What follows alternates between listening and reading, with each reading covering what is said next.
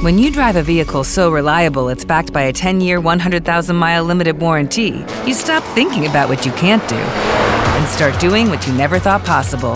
Visit your local Kia dealer today to see what you're capable of in a vehicle that inspires confidence around every corner. Kia, movement that inspires. Call 800 333 4KIA for details. Always drive safely. Limited inventory available. Warranties include 10 year 100,000 mile powertrain and 5 year 60,000 mile basic. Warranties are limited. See retailer for details. One semester of law school. One semester of criminal justice. Two experts. I'm Kristen Caruso. I'm Brandy Egan. Let's go to court. On this episode, I'll talk about a mother. And I'll be talking about a secret serial killer. Question mark? I mean, it can't be too big a secret if you're talking about it on this podcast. Brandy, how you doing? I'm doing pretty good. I had a waffle for lunch.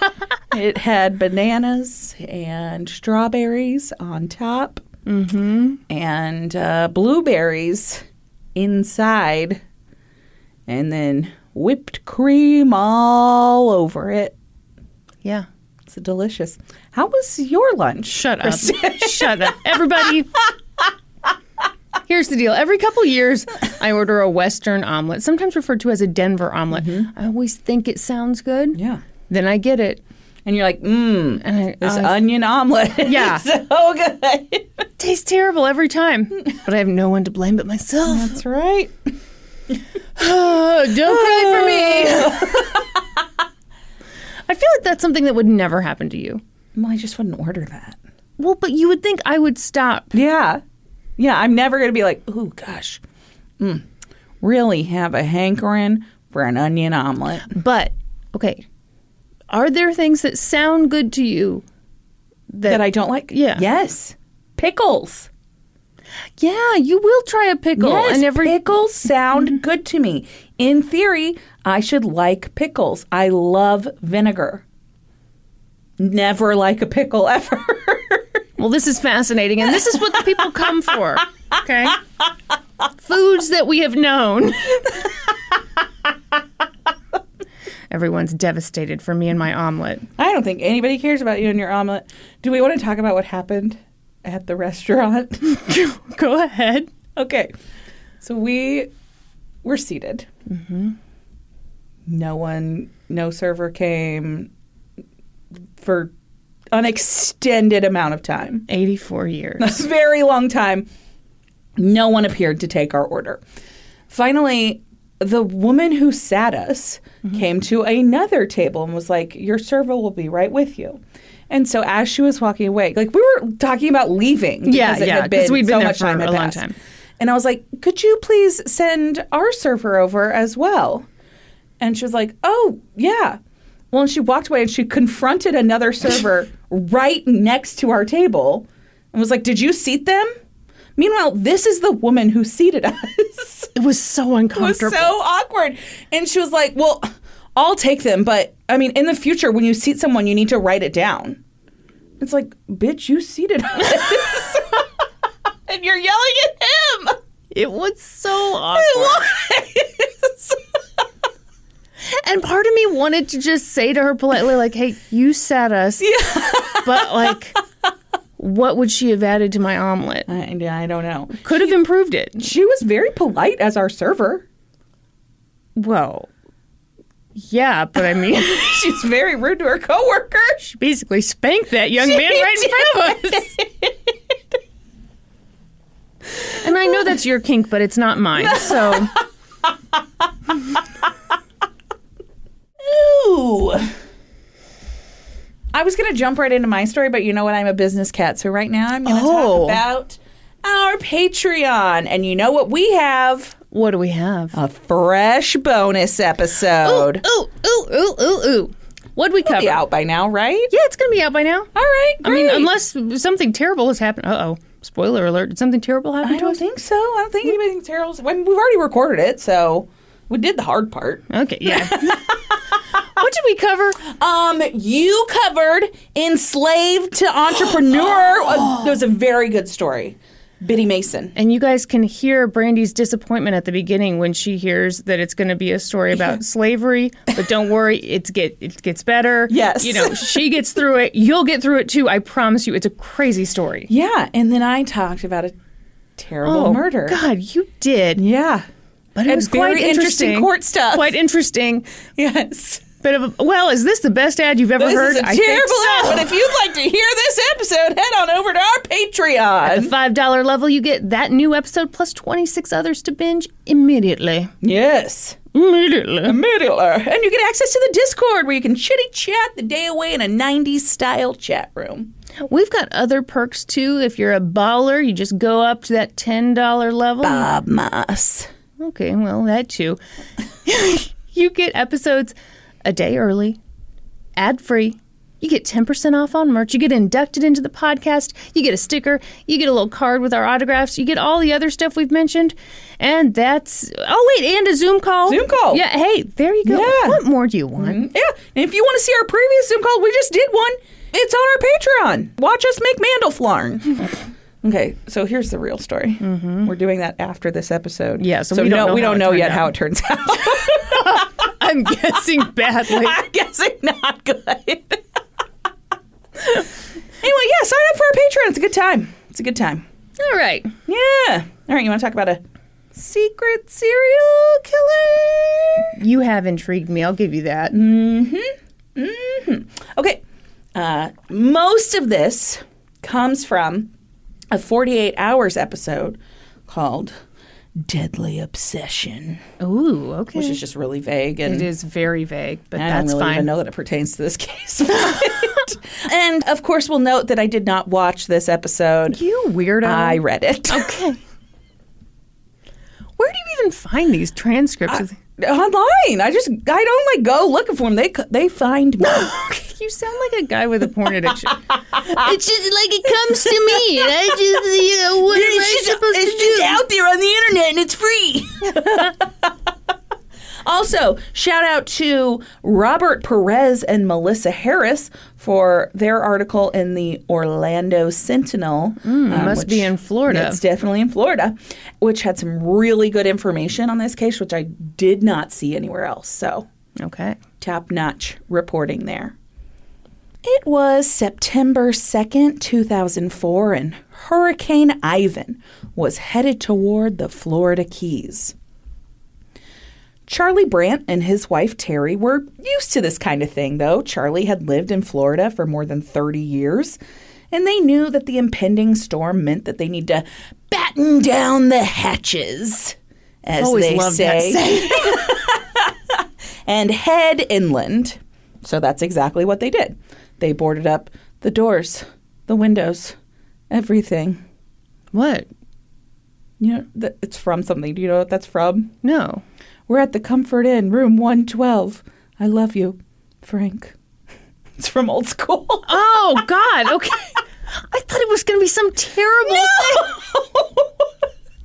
All right. So they boarded up the doors and the windows, and then they headed to Orlando to stay with Terry's niece, Michelle Jones, who was like this super successful television executive with the Golf Channel, big in Orlando, I guess. Okay. And that's where they're based because there's lots of golfing going on in Florida. You heard it here first. Your your knowledge is truly limitless. That's right. 37 year old Michelle was super close with her Aunt Terry and Uncle Charlie. Um, they were only about 10 years older than her, Oh. and she was super thrilled that they had taken her up on her offer for them to stay with her while the hurricane Yeah. passed. So much so that she wanted to have like a big get together with all of her friends while they were there. She had this beautiful home. It had a pool and a hot tub. It was perfect for entertaining. Michelle's friend Lisa later recalled 20 minutes after they got there, I got a phone call from Michelle. She said, Terry and Charlie are here. Where are you? Why aren't you over here? We're all hanging out. Mm-hmm. She was just very excited that Yeah. they were there. I gotta say, I've always wanted. I mean, can you imagine having a house that had a pool and a hot tub? I'll settle for the hot tub. I know. I want a hot tub so that's like too. on my vision board for my life. Norm thinks they're so tacky, and I know they're tacky, but I want one so bad. I mean, you think about it. I'm pretty tacky all the time. Why stop it? Why- stop yeah. it? Why, Why draw the line at tanning bed or tanning beds? Can you imagine? Can you imagine if all of a sudden I You get set up a tanning bed and a hot tub. Oh man, You're gonna have to go. You're gonna have to like. join a hairband. Yes, exactly. anyway, back to my story. oh, excuse me. yes, but having that's the dream, right? I think it is. I think so too. I recently found a house that so David and I are like kind of like in a temporary Right. house right now because the housing market's so crazy, and so we're looking for like the our future home. Mm-hmm. I found a house that I loved. It had a pool oh my god, and a hot tub, and it was like the perfect location, and it sold in like twelve minutes. yes. That's that's a shame. Oh, it had this beautiful kitchen, open floor plan, uh-huh. and a black dining room that looked so fucking chic. It was like the house was made for me, and somebody else bought it. Sorry, Brady. Where was fine. it? It was like in in North Olathe, like almost like right off of right where you know Right where you want to be. right where I want to be. How much? It wasn't. It was like four hundred thousand dollars. Well, yeah, that that got scooped up Yes. real quick. Boy, It's funny because okay, nobody fucking cares, but I almost didn't even like you know I just like peruse the listings Yeah, yeah, every yeah. day, and I almost didn't look at the inside of the house because I thought the outside of the house was kind of boring, like the front of it, and then uh-huh. I was like, when I got to the inside, I was like, oh, be still my heart. anyway, moving on. the one that got away. Okay, here we go. Yes. So Michelle was super fond of Terry and Charlie, especially Terry. Terry was her mother's sister, and so she just really wanted to share them with her friends while they were in town. So they made plans for multiple get-togethers during the nearly 2 weeks that Charlie and Terry stayed with her while the hurricane went through. And that included a farewell dinner on the 13th of September, just before they planned to return to the Keys. On that day, though, Michelle called her friends and suggested that they not come over. She said her aunt and uncle were fighting, that somebody'd had too much to drink and there'd been some kind of squabble. It wasn't anything big, but it would just be best for it, like for them to call it a night and not have a big thing. Right. Meanwhile, back in North Carolina, where Michelle's mother, Mary Lou, lived, she was trying to get a hold of Michelle to find out like how the trip was wrapping up, or were Terry and Charlie getting packed up okay? Were they headed back? She and Michelle were super close. They talked like every day. But Michelle didn't pick up her phone on Monday night. And she didn't call her back on Tuesday. So she called her again Tuesday night, and again, no answer. She left a voicemail. By Wednesday night, when she still hadn't heard back from Michelle, she was getting pretty worried. Yeah. So she called Michelle's friend Debbie, who lived like in the same area Michelle did, and she asked if she'd mind going over to the house and checking just to make sure that everything was okay. By this point, you know, Terry and Charlie should be gone. It would be just Michelle at home. So she's just, you know, Yeah. wanted to check and make sure everything was okay. And so Debbie was like, Of course, no problem. I'll head on over there. And Mary Lou stayed on the phone with Debbie as she got to Michelle's house and started to walk up the driveway. Debbie said that she had a weird feeling as she arrived at the house. And maybe that was just, you know, kind of something that just built up some anxiety about the mm-hmm. situation. But she had a key to Michelle's house. Like she would, if Michelle had to travel or something like that, she'd go water her plants. I don't really know. So she tried the front door, but it didn't open. It was like bolted from the inside. Mm-hmm. And so she walked around the back. And around the back of the house was a garage. And the garage had a door that was like almost entirely glass. And so she could see through it. And as soon as the garage door came into view, she saw something shocking.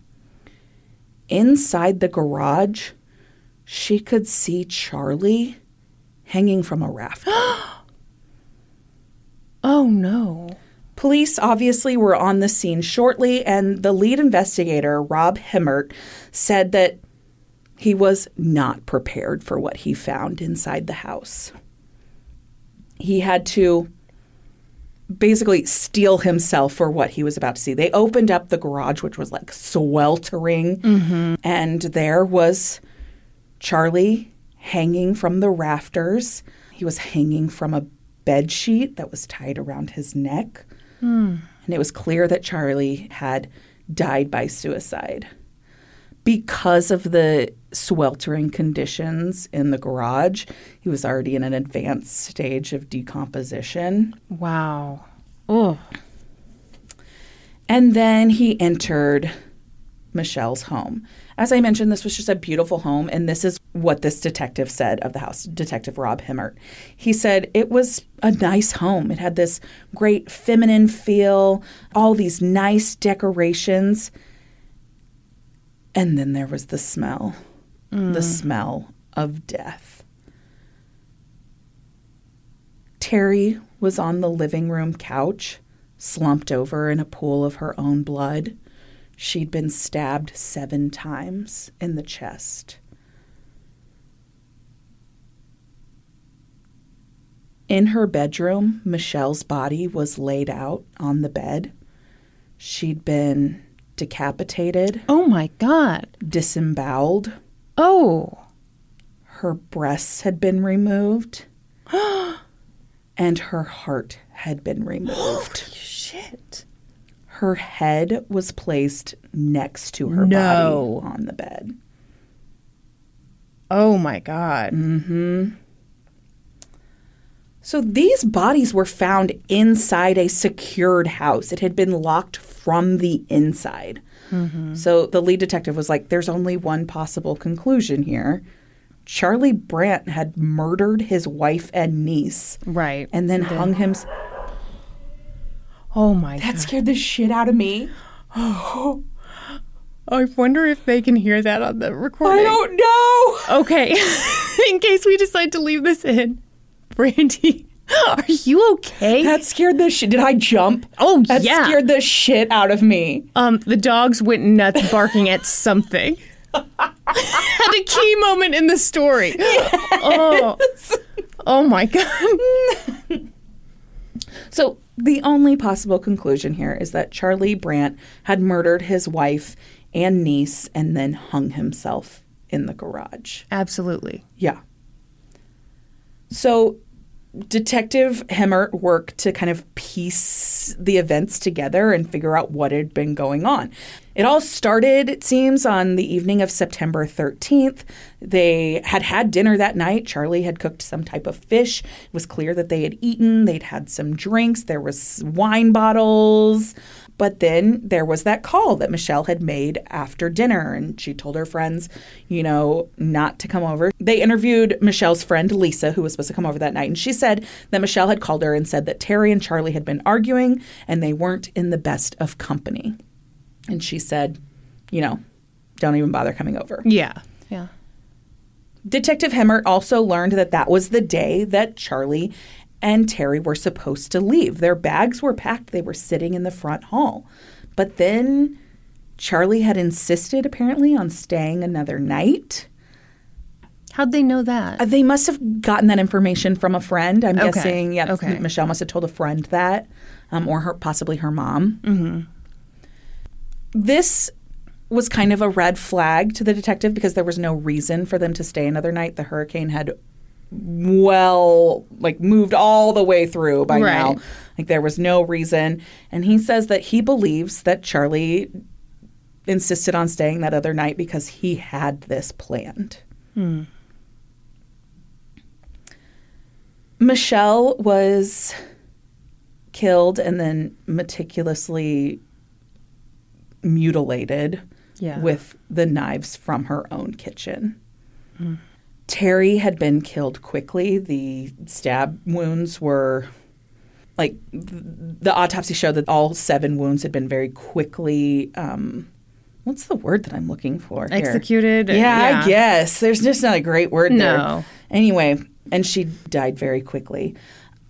by comparison, Michelle had only one stab wound, and then all of this had been done to her. So it is probable that her death was not quick. So they had to make this death announcement to Mary Lou that not only had her daughter been brutally murdered and mutilated, her sister had been murdered as well. Oh and her brother in law of 17 years had been the one to do it. Right. She said she just couldn't believe it. She couldn't accept that this man that she thought she knew had done this. It was incomprehensible to her. And that was kind of the same reaction that Michelle's friends had, that everyone who heard that this had happened had. Like, Charlie had been a bit of an oddball, but no one would ever describe him as threatening or Right. scary or even aggressive in any way. He was pretty quiet, he was reserved. Some people would call him eccentric, but not never aggressive, never threatening, Yeah, I never mean- scary. Yeah. Yeah. Everybody thought that Charlie and Terry had been like the perfect couple. They balanced each other so well. Terry was a bit of a free spirit. She was like very happy go lucky, like nothing seemed to bother her. Friends described them as being like the most in love that they'd ever seen a couple. Terry's closest friend, Melanie Fetcher, said, If my husband could love me one third of the amount that Charlie loved Terry, I'd be the luckiest woman in the world. Wow. Yeah. This was truly shocking. Melanie, who was very close to the couple, said she never saw any red flags. She never detected any problems in the marriage. Terry never confided in her that there was anything odd going on.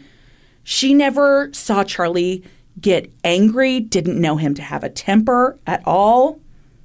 This was very just out of character for him, and no one saw this coming at all. You have me on the edge of my seat. Yeah. Oh, that was cocky. I just think this is a crazy case. There Yeah. was one person who came forward Ex wife. and knew that Charlie had another side to him. It was an s- adult child. It was a secret that his family had been hiding since 1971. No. That person was his sister, Angela. So after this all happens, Angela's supposed to come to this police briefing where everybody is coming to like get up to date on on the situation, but she didn't show up. She sat in the parking lot and then like called and was like, I can't do it. And so Detective Hemmert like came out and talked to her and he's like she was like, There's something I have to tell you. And that's when she let him in on this secret that this family had been keeping for three decades. It all started in January of 1971. At the time, Angela was 15, Charlie was 13, and they lived with their parents and their two younger sisters in Fort Wayne, Indiana. It was just after 9 p.m. on this January night, and Angela was just like sitting in her room reading a book before she went to bed, like she always did. And then she heard like a commotion down the hall.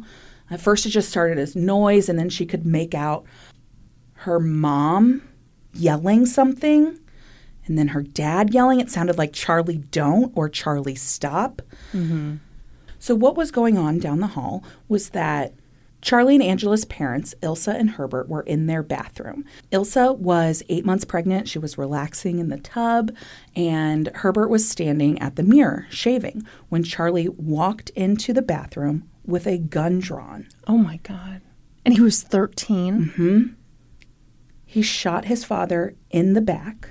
He oh. immediately fell to the ground, and then he stood over his mother Oh my God. And shot several rounds into her. What? killing her and the baby. Angela heard all of this from down the hall. The last thing she heard her mom say was, Angela, call the police. But she didn't have any time. Before she knew it, Charlie was standing in her room Oh my God. pointing a gun at her. He pulled the trigger and it didn't go off. It was out of bullets. Oh my God. Is this a movie? It's Oh, the next thing she knew, Charlie had like ditched the gun and was on top of her trying to strangle her.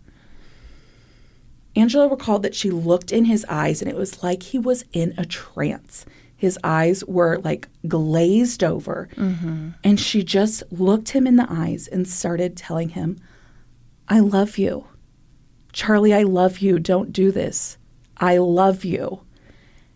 And she said the glazed look disappeared and he stopped. It was as if he came What? out of a trance. She pushed her brother off. He sat there, he calmed down, and Angela ran out of the house. She was like bloody, her nightgown was torn, and she ran through the snow to their neighbor's house and pounded on the door the neighbor's 16 year old like daughter came to the door but by the time like it took it took this 16 year old girl sandy so long to come to the door that angela was like i don't have time to wait for this i'm going to the next house so Yeah. she ran off so when sandy opened the door Oh, God. it was charlie standing there but he was super calm he looked at sandy and he said i just shot my mom and dad oh my gosh. So obviously, police came to the scene. Herbert was taken to the hospital. He survived the What? gunshot to his back. And as they were like wheeling him through the hospital, he was like, Charlie's such a good boy. He's such a good boy. Oh, wow. This was a shock to everyone neighbors, friends of the family. Everyone said they were super close. And Charlie was such a good kid. This came as a huge shock.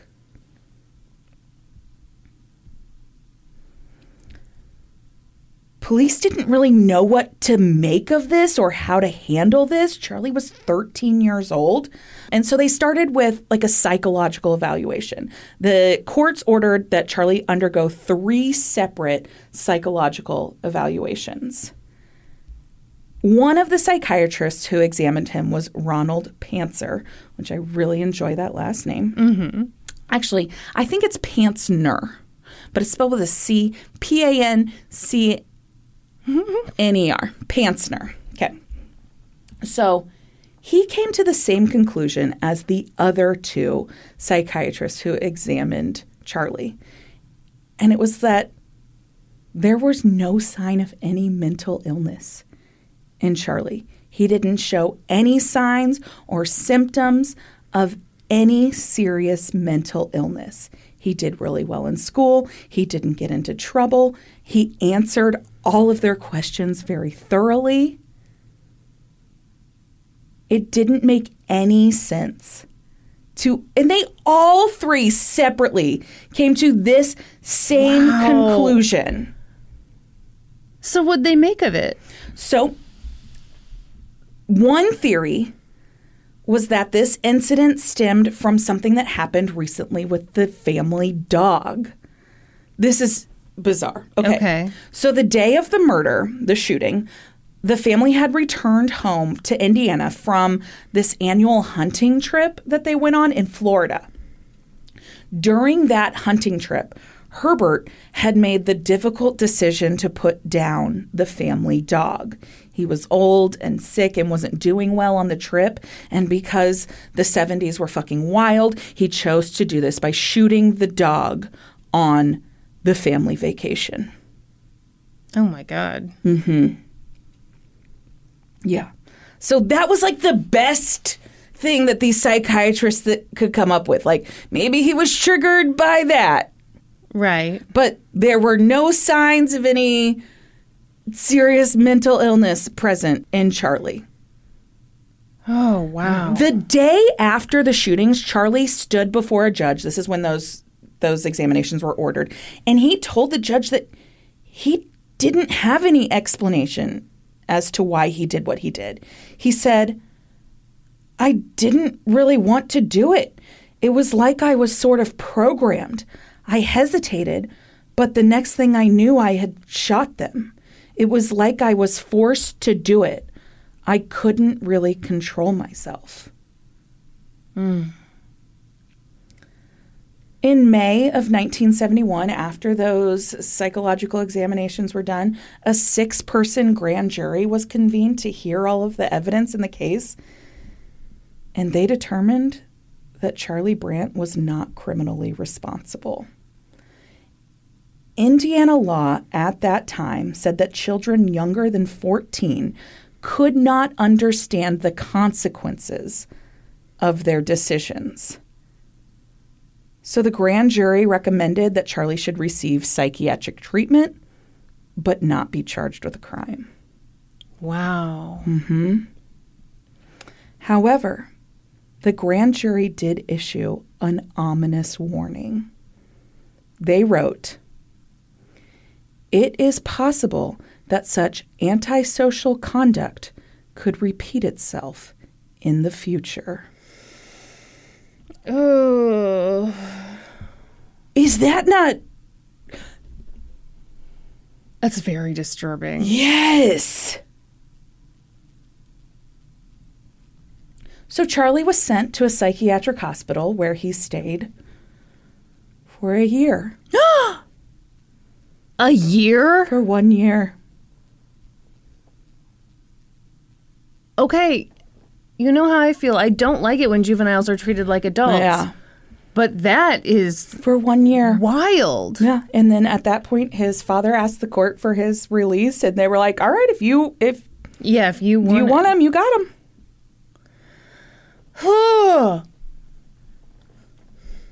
This is making me feel a lot of things. I know. So Charlie was released, and Herbert packed up the family, and they left Indiana and headed for Florida. And they never talked about the shooting ever. That is some 1970s bullshit. He never asked Charlie, hey, why'd you do that? Why'd you kill your mother? What was going on? He never asked for an apology. Nothing happened. He just was like, hey, welcome back to the family. We're going to pretend that whole thing never happened. Not only that, but he told Angela, the older sister, Uh-huh. Don't you ever say they were never to speak of it again. The two younger sisters were never to know about this. They were too young to remember it. So they were just never to speak of it. And so they just like carried on with their lives. Wow. Mm-hmm. What could go wrong with a plan Mm-hmm. like that? So all of this comes out in the days after Charlie has killed Terry and Michelle. And Michelle's parents, Bill and Mary Lou, were infuriated. They couldn't believe that like this was just like a big dark secret that no one ever knew about and that Charlie had never received any kind of real treatment or ongoing treatment throughout his life. They believed that this could have been avoided had this been handled in a different way.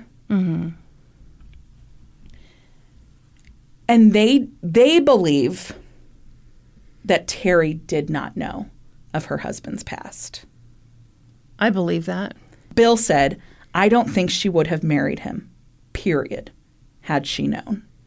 So now they have, they're dealing with this situation in Orlando. And so Detective Hemmert is like, the way that Michelle was killed and the way mm-hmm. he processed her body. Yeah, this was not the first This time. was not the first time he did this.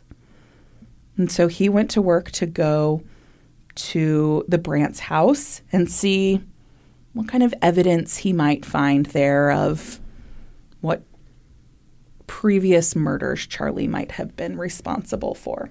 So he drove the 400 miles from Orlando to where Terry and Charlie lived in Big Pine Key, and he found their house boarded up for the hurricane.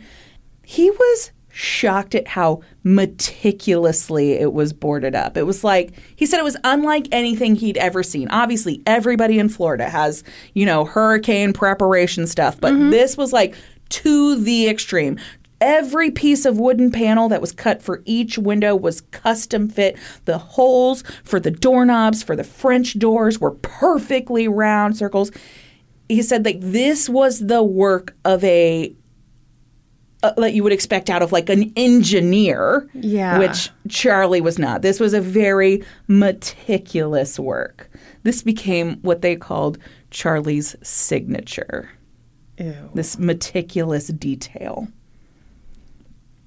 Inside the house, were, things were just the same. It was very neat, very precise.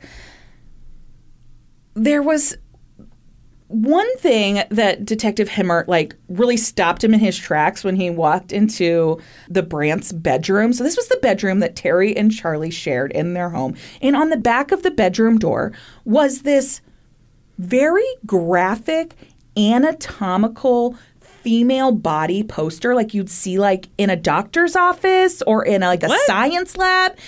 Uh-huh. It showed like it showed this like illustrated model with her hair up in this bun uh-huh. and then it had the skeletal system and the muscular system completely detailed and like you know in in like a science illustration Right. format Right. hanging in their bedroom Yeah, that's really strange. yeah he thought this was very odd he thought it was super odd that this would be in their bedroom and like this is something Terry would see every day. And like what explanation could they have for something like this hanging in their bedroom? And he thought when he looked at it that the way the illustration was done the way portions of the body were cut away to display what was inside mm-hmm. very closely mimicked how Michelle's body had been found Yikes. Mm-hmm. Yeah. Along with that, he found all kinds of weird things that you wouldn't expect to find in a home where nobody had a job in medicine. There were all kinds of medical journals, anatomy books. Inside one of the anatomy books were the newspaper clippings of like a human heart, like diagrams of mm-hmm. human hearts. Obviously, this was very alarming knowing that Michelle's heart had been removed from her body. It it all kind of started to make sense. Yeah. And then around the house, they found stacks and stacks of Victoria's Secret catalogs, all addressed to Charlie, which mm-hmm. seems odd, but not necessarily nefarious or like that, Right. you know, whatever, until you learn that Charlie's nickname for Michelle was Victoria's Secret. Ew. Mm-hmm. His niece? Yep. Yeah. Gross. So they believe that Charlie had been secretly infatuated with his Yeah. niece. Oh my God. Bill Jones, Michelle's father, said on this episode that him, and I don't really think this needs to be said, but mm-hmm. that his daughter would have been livid had she known about the infatuation. Yeah. Yeah. Obviously. Maybe he had to say that because, like, it's so common to blame victims in some way. Yeah. Yeah. Yeah. They also found in the house like these diaries of Terry's, but they weren't like they were like journals and they were very vague, not specific at all. She just like, you know, oh, we had dinner tonight. Oh, we had a little tiff tonight. Oh, weird. Charlie was out kind of late tonight. Like, Oh, shit. yeah, no real details, but like a couple of things that Yeah. stuck out to investigators. So now they're like, okay, Charlie has lived in this area for like 30 years. Mm-hmm. 30 years have passed since we know he murdered the first time. How many people has he murdered in between there? Mm-hmm. And so they start. Is that me? Oh, I'm That's so you. sorry. That's okay. oh, it's a scam from Wichita, Kansas. Pick up. I dare you.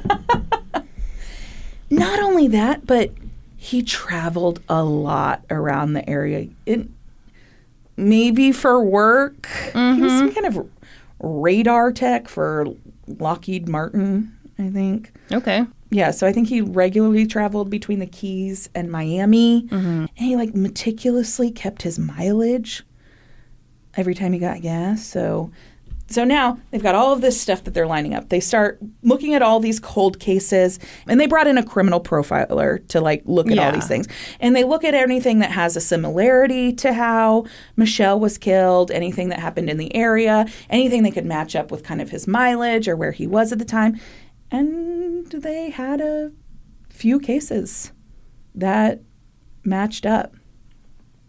So before we get to those, I told you that like there was nobody who really saw like Right. this coming. So this guy Jim who had spent a lot of time with Charlie in the 80s because he had been married to Charlie's sister Angela and also was the one that introduced Terry and Charlie. He said one time and he you know, he'd kind of brushed this off, hadn't really thought mm-hmm. anything of it. Mm-hmm. One time, he and Angela were going through some some tough times, and they'd split up for a little bit. They ended up getting back together, I think, at this time. But he'd been fishing with Charlie to get his mind off of things, and he was just talking about, oh, you know how tough it is, and gosh, I just, I don't know, I don't really know what to do. And he said, well you know, revenge would help you feel better. What? And he was like, "Mm, don't, I don't think that's going to help me feel better. And he's like, No, when you get your feelings hurt, lashing out, that's going to help you. And if you really want to get revenge, you should kill somebody and cut their heart out. He brushed this off? He was like, Well, that was super fucking creepy, but surely that was just like a weird thing he said, right? He didn't literally mean cut somebody's heart out. Oh my god. Uh huh. Hmm Yeah, looking back now, he says he wished he would have taken that seriously, and he wishes that he never would have introduced Terry to Charlie. Well, you know, hindsight is 2020. That- that is what they say. Who could blame him for not uh, realizing that that was a creepy thing to say? So he says, and this is in contrast to what Michelle's parents believe, he says that when he noticed that Charlie and Terry were getting serious, he pulled Charlie aside and he's like, You have to tell her about your past. And he told him that he did. Mm-hmm. He said he never directly confirmed this with Terry, but after they got married, he and Terry and Charlie and Angela were all talking, and the subject of children came up. And they asked Charlie and Terry if they thought they'd have kids. And Terry said something to the effect of, Considering everything, I don't think it's a good idea. And so he took that to mean hmm. that Charlie had told her. Mm-hmm. I think that's. I can understand thinking that, but Yeah. like a stretch. I don't I think agree. he told her. Maybe he told her that something, Something, yeah. happened Yeah. when he was younger, Yeah. but I don't think he told her the full story. Mm-hmm. Yeah. Okay, so now we're looking at all of these cases, these cold cases in Florida through the years, seeing if they can link any of these to Charlie Brandt. And they come up with a couple that seem to fit. The first was a murder in 1995, the murder of Darlene Toler. She was a sex worker in Miami, and her body had been found decapitated. Mm-hmm. Her heart had been removed Oh. And she'd been kind of wrapped up in a blanket and then there'd been like plastic on it. And inside that blanket they'd found dog hairs. They'd collected this evidence and held on to them all these years. Well charlie had a dog and so there was like this Oh. yeah there was like this this move to want to try and match the dna from the dog hairs in charlie's truck to the that they were able to mm-hmm. find after this to the dog hairs that were found in that body. But so much time had passed and pet dna is really a difficult like testing process. It's not the same as a human DNA, and so while this case has never been officially attributed to him, it I mean, Yeah. Yeah. Yeah. So the detec- the lead detective on this case, his name was Pat Diaz, and he said if they could match those dog hairs, that he would believe 100% that this case was attributed to Charlie Brandt. But even without the matching dog hairs, I'm willing to attribute it to him. Yeah, it's a pretty fucking weird. way to- Decapitated and heart removed? yeah. Yeah. Yeah. And when they compared it to his mileage records, he had a hundred mile spike in his mileage that day, which is like the exact distance to Miami. So Was that a thing back in the day that people would track their mileage? My grandpa used to do yeah, that. I don't know. Was my grandpa a serial killer? Maybe. I don't think so. We should make that leap right now. it seemed like an old person thing. Yeah, Sorry, I think it I've is. got- I've got a you got hair. like a hair betwixt your titties. That's right. Mm-hmm. Hmm. It's gone off somewhere. I, I Mm-hmm. don't know. It's not like that hair that you found in your eyeball today. Yeah. No, gosh.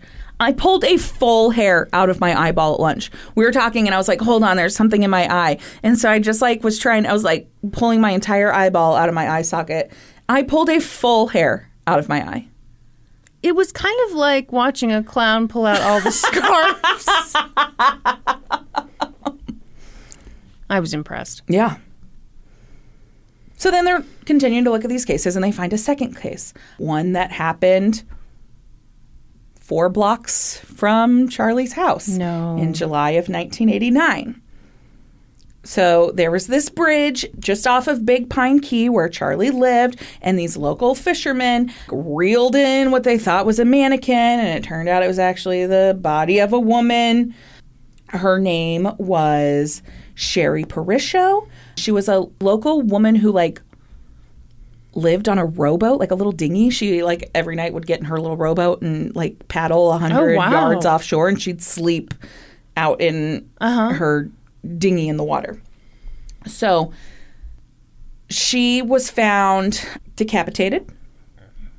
And her heart was cut out. Mm. And this happened, yeah, four blocks from where Yeah. Charlie lived.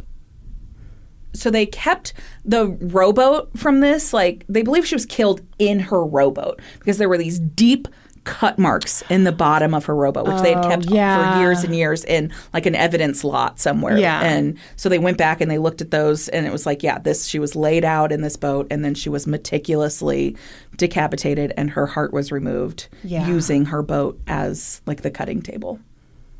Hmm. Four blocks from where Charlie lived. What are you trying to say? I think that he was responsible for this. I think we've got a bona fide serial killer here. so, that brother in law who said, Oh, he said that weird thing to me that one time about, you know, cutting somebody's heart out, said, You know, Oh my God. they're looking into this. There was another weird thing Oh no. that happened one time, right around that that time that uh, Sherry Perisho was murdered. So Terry came to me, and she said, "You know, I'm thinking about calling the police because at this time they were looking for tips on that murder, and it happened so uh-huh. close to their home." And he was like, "Why?" And she's like, "Well, you know, you know about Charlie's past. I'm just kind of nervous." And so this is what he said, like very vaguely at first. And then since then, trying to close this case, they actually had him do an official deposition uh-huh. under oath. And on that deposition, he said, he gave a very, a much more detailed account. He said that Terry came to him and said that right around that time, Charlie had come home late one night. She came downstairs. She found him wet with blood all over him and she'd asked him what had happened and he said oh i was out filleting fish you know whatever no ah. big deal so blah blah blah blah and when he gave this information in this deposition the police were like yep that's all we need to hear and they closed this case they officially Yes, attributed of course. to charlie brandt Oh my god, this is wild. Yeah. Yeah.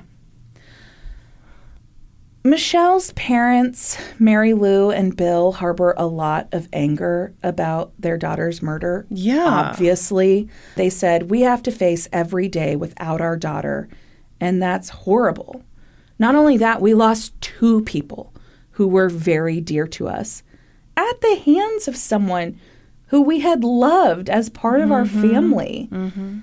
They said they struggle a lot, in part because of the way that Michelle died and the way Terry died.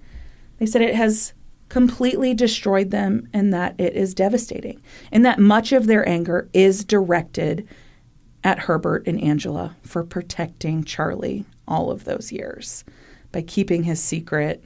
Yeah. Bill said this man may have been able to have been stopped. He may never have been cured, but he could have been helped. He could have been stopped. Yeah. He was asked on this 48 Hours episode if he holds Herbert and Angela responsible for the murders. And he said, I do. Because they should have gotten this man help. They knew he needed help. Wow. Mm-hmm. Part of this comes from the fact that they had a conversation with Angela immediately after the death, specifically after Charlie died by suicide. And Angela told them that she was glad that Charlie had died because now she could sleep at night. She said for nearly 30 years, she would not allow her air conditioner to run at night. She wouldn't allow the windows to be open. She wouldn't allow her doors to be unlocked because she was afraid that Charlie would come and kill her. Yeah. Mm-hmm.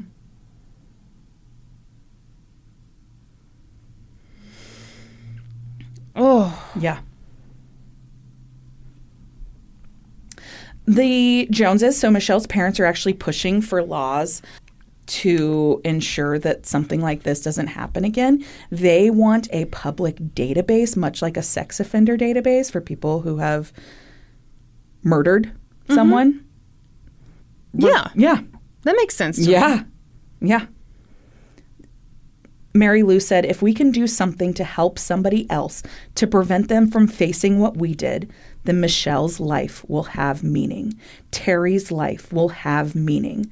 There should not be Charlie's on the street. Mary Lou has her theory of why Charlie did what she did. She said, I believe he had a covert evil nature, and I believe he was able to control it and cover it. He was an invisible criminal walking around, an invisible criminal whose total number of victims is unlikely to ever be known. Yeah. And that's the story of a secret serial killer. Oh, wow. So I know there was like no court stuff in there. I so I started researching this case and I was like, well, he murdered his mom, so of course there's court stuff. I think it's crazy that there is no court stuff. Yeah. Essentially, like yeah, he had it. The grand jury was convened and they were like, no, it doesn't fit the law for a crime. Well, I hate to let you go over this, but I'm getting fired from the podcast. no, that was so. was that not fascinating? Oh my god, I'd never heard that. Me either. Oh, that was ooh, Yeah, me either. that was wild. Mm-hmm. Yeah, you do wonder what the actual number was. Yeah. Mm. Hmm. Mm. Hmm. Mm. Hmm. Are you ready for this? Yeah, You said it's a really terrible story. Great. I told you it was so bad that I had to ask Norman to tell me all the reasons he loves me. Wonderful. It's a good thing I did such a light-hearted case. yeah, yeah, yours was a real breeze. oh, what? Hold on. Legit question. Yeah. Why do you think it is that if Charlie was a serial killer, which I believe he was, mm-hmm. Why did he take his own life after he killed his wife and Michelle? He thought like too close to home this time, you think? There was no way he wasn't going to get caught for that? Um yeah, I think I think he probably let himself off the hook for killing his mom because Yeah. he was so young. yeah. Then he likely went after people he didn't know or barely knew. Mm-hmm. And then he did it to people he loved. Mm-hmm. Yeah.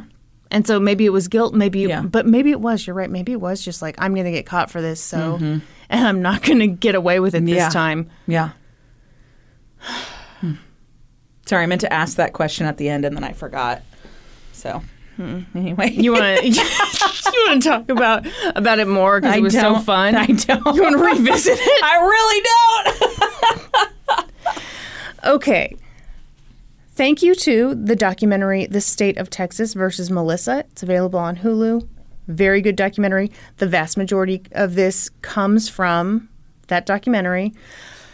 Also, and I hate that I'm doing this, but there was also a very good episode of a podcast that I listened to. But if I tell you the name of the podcast, it gives the whole thing oh, away. okay. Okay. We'll cite it at the end, right? Yeah, it's called the Shitty Murderer Podcast. no, I'm just kidding. Also, newspapers.com was very helpful. And just a smidge of Texas Monthly. Wonderful. A dabble, do you? Yeah. Melissa Lucio had a rough life. She was born in Houston, Texas, but her biological father took off when she was like three months old. And so her mom moved them to Harlingen, Texas, which is almost all the way down to the southernmost tippy tip tip of Texas. Just the tip. Oh, wow. I feel like I'm with a 25 year old in 2008 right now. when Melissa was just seven years old, her mom's boyfriend began molesting her, and this just set off a horrible pattern. As Melissa puts it, she allowed herself to be molested by other family members. As I would put it, predators sniff out vulnerability and they choose who to go after, and it wasn't a matter of her allowing anything to happen. No. but I include that because I think it's really important to know that that's how she views it mm-hmm. as an adult woman. Yeah. So, anyway, the sexual abuse was obviously very hard on Melissa, and it seems that she took on a lot of guilt and shame as a result of it. At one point, when she was a child, her mom, who's named Esperanza but goes by Hope, walked in on Melissa crying in the kitchen. And she asked Melissa, What's wrong? And Melissa told her about the sexual abuse. Mm-hmm. And her mom, and I want you to keep in mind, this is the mom telling the story. Mm-hmm. So this is sugar coated as much as it Yeah. can be in her favor. She said, Be quiet. Don't you ever say that again. Great. Yeah, she didn't believe Melissa because Melissa was too little. Okay. Ooh. Yikes. Don't worry, um these days she doesn't really think about that anymore because she shuts it out. Oh, okay. So it's fine. What? It's fine? It's uh, no, she wouldn't say I'm being unfair I know. to the I mom. know. I get what you're saying. but I- like yes. she just shuts it out. Yeah. Okay.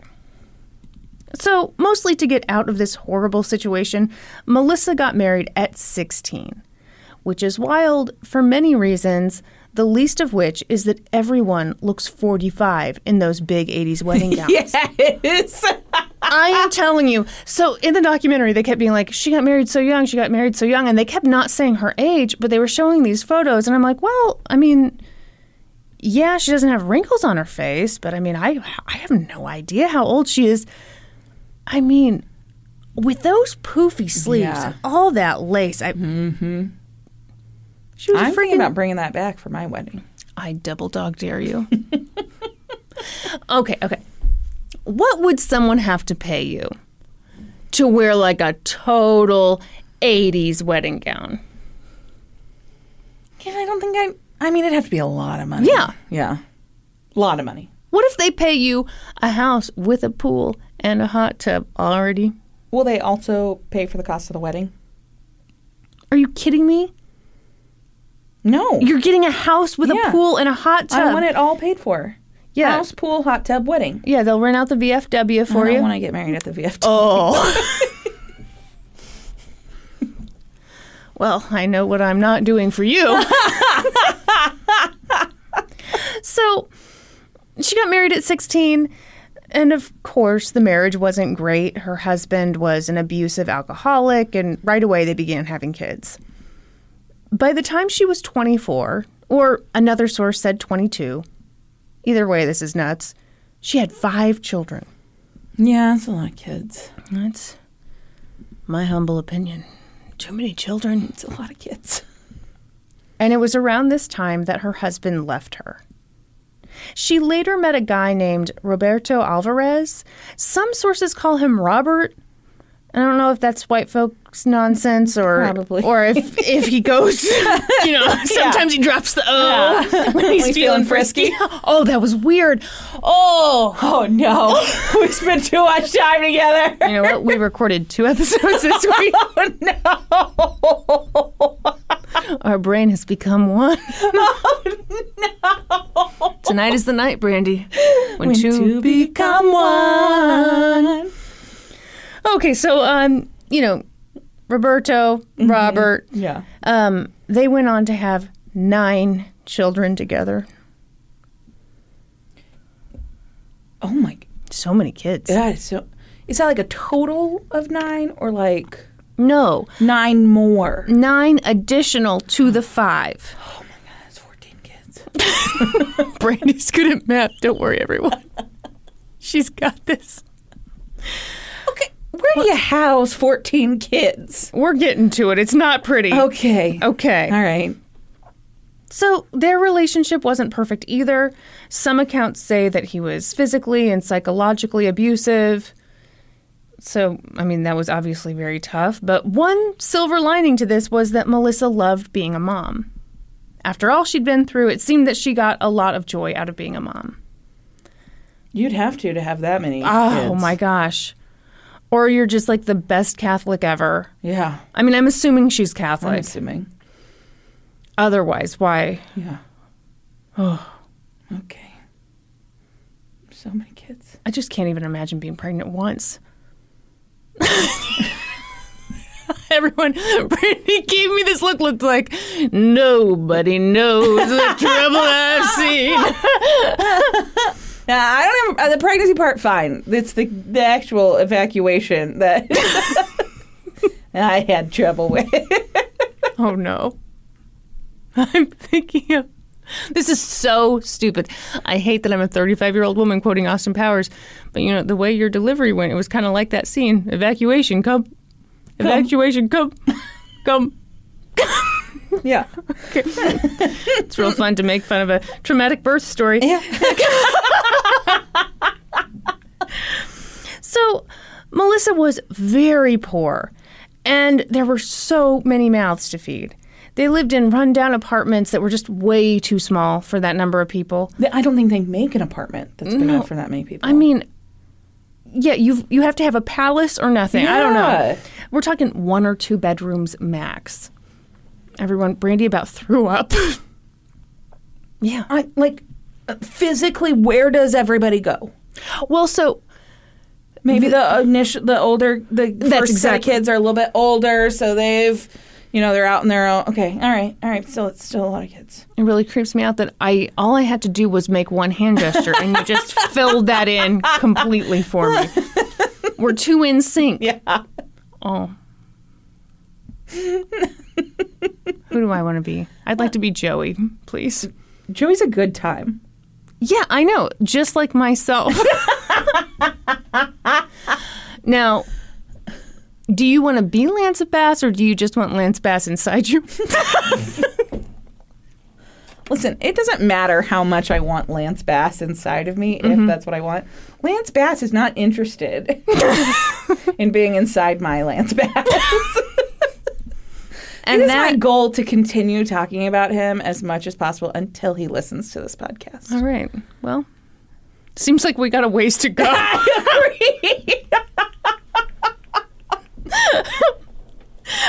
also, because can you imagine? I mean, yeah, if he even heard like the slightest bit about this, it'd be like, well, it, for safety reasons, it seems like I should not reach out to those two. no, Lance, I promise you're safe with us. oh God. Yeah, that doesn't sound I like a super serial killer. swear. Come on down to Kansas this City. is a safe place. I've got a basement for you. yeah. Mm-hmm. We'll make it up real nice. Yes. anyway, moving on.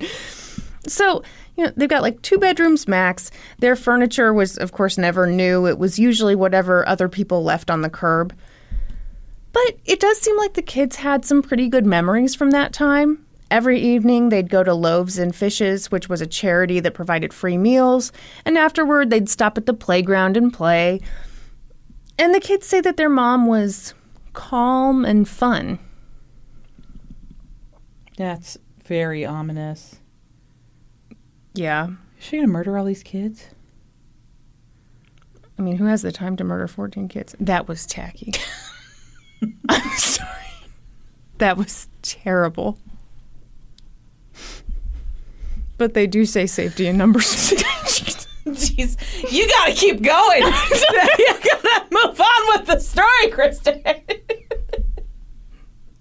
Uh. I'm just saying that the fact that they said she's what she's calm, Calm and fun. Yeah, I think that is that is foreshadowing that she's going to do something not calm And not and fun. not fun.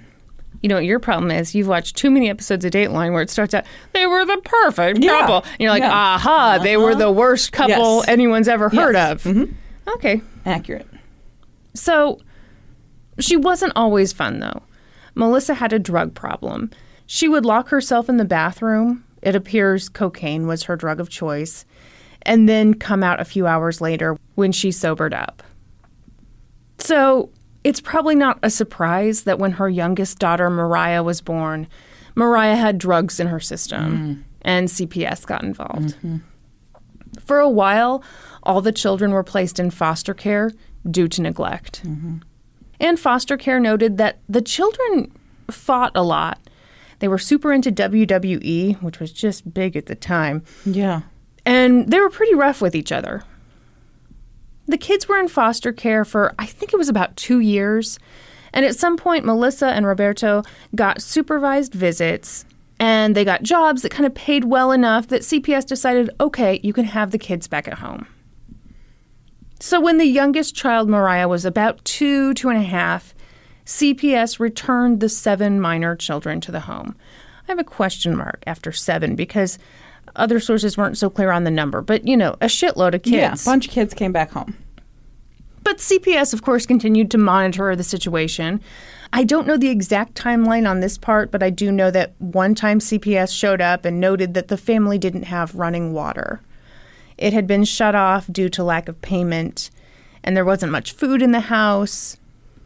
But there was kind of a snarky thing of like, well, but the parents managed to buy themselves some weed. Oh. Oh. Another report said that the family had been homeless for more than a month. They were sleeping out in a park. Oh gosh. One report was like, hey, this apartment that they're all living in is way too small, and you access it using a very dangerous, rickety set of exterior stairs. Mm. And I mean, this staircase, whew, they showed pictures. It's a disaster waiting to happen. It probably wasn't safe for anyone, let alone a family with so many kids, but especially when you consider that little Mariah had a bit of a mobility issue. Mm-hmm. One of her feet turned inward, which meant that she fell down a lot. Yeah. But I mean, it's not like Melissa and Roberto wanted to have other kids in this tiny apartment with the rickety set of stairs. Yeah. So pretty quickly after that, they moved into a different ground floor apartment. That moving day was February 15th, 2007. And moving days are chaotic, Brandy. I don't know if you know that. I can't imagine adding a million kids to the mix. But what could they do? Do you know what's crazy? What? I moved into my apartment on February 15th, 2007. Really? Yes. How do you even remember that? I re- it's a, it's a You and date that's dates. in my, Oh my it's a date that's in my head. I'm glad you said why you were weirded out because I said that date and your whole face changed. Did because how weird and how weird that I remember that date. Honestly, I've decided it's not weird at all that you remember dates. I feel like, I feel like you are ready for any history test at any moment. As long as it's like, The history of me. sure. You've got like a million people in your family and you know all their birthdays. Yeah. Yeah, that's I, yeah, there is. There's like a weird thing with dates in my brain. Mm-hmm. You know what I don't like? dates the fruit. Dates the fruit. Were you really going to say that? yes. It's getting too weird in here. It's getting real weird. We need a week between these episodes just to, like, I don't know. That's too weird. So, you know, they're loading up the car to take stuff to the new place, and Melissa and one of her older daughters, along with little Mariah, were in the old place packing up clothes while a few of the other kids played outside. At one point, one of the kids came back inside to get a drink of water, but when he left the apartment, he forgot to latch the screen door shut. And Mariah followed him, and of course, she was unsteady and she fell down the stairs and hit her head on the pavement. Oh gosh. Several of the siblings saw Mariah fall, and of course, Melissa came running. And you know, Mariah cried, but once she got calmed down, she seemed fine. So, some time passed. One source said about 24 hours. It seems like it, it was a little more than that. Mm-hmm. And Mariah really didn't have much of an appetite, and she just seemed kind of sleepy. Two days later, on February 17th, 2007, a bunch of the kids were all sitting around watching TV together at the new place when Mariah fell asleep. And she didn't wake up. The family called for an ambulance, and paramedics tried to resuscitate Mariah, and it didn't work. She had like a brain bleed from the fall, and that's how she died. Interesting. Okay. When the paramedics tried to resuscitate her, they noticed a lot of bruises on her body. And they began asking questions. Mm-hmm. Some of the kids mentioned that Mariah had fallen down the stairs. But the paramedics didn't know that the family had just moved. So they naturally assumed that the kids were talking about like the two or three steps leading up to their new ground floor apartment. And they were like, well, there's no way these injuries were caused by that. Mm-hmm. They rushed Mariah to the hospital, but it was no use. She was dead on arrival. An ER doctor named Alfredo Vargas examined her body, and he was uh, just as horrified as the EMTs had been. He noted serious signs of abuse. There were bite marks on her back, bald spots from where her hair had been pulled out. The little girl had tons of bruises that appeared to be in various stages of healing. And there was evidence that one of her arms had been broken anywhere from two to seven weeks before she died. Oh my gosh. He did not note any evidence of brain trauma. So, uh huh, just file that away. Hmm. Hmm.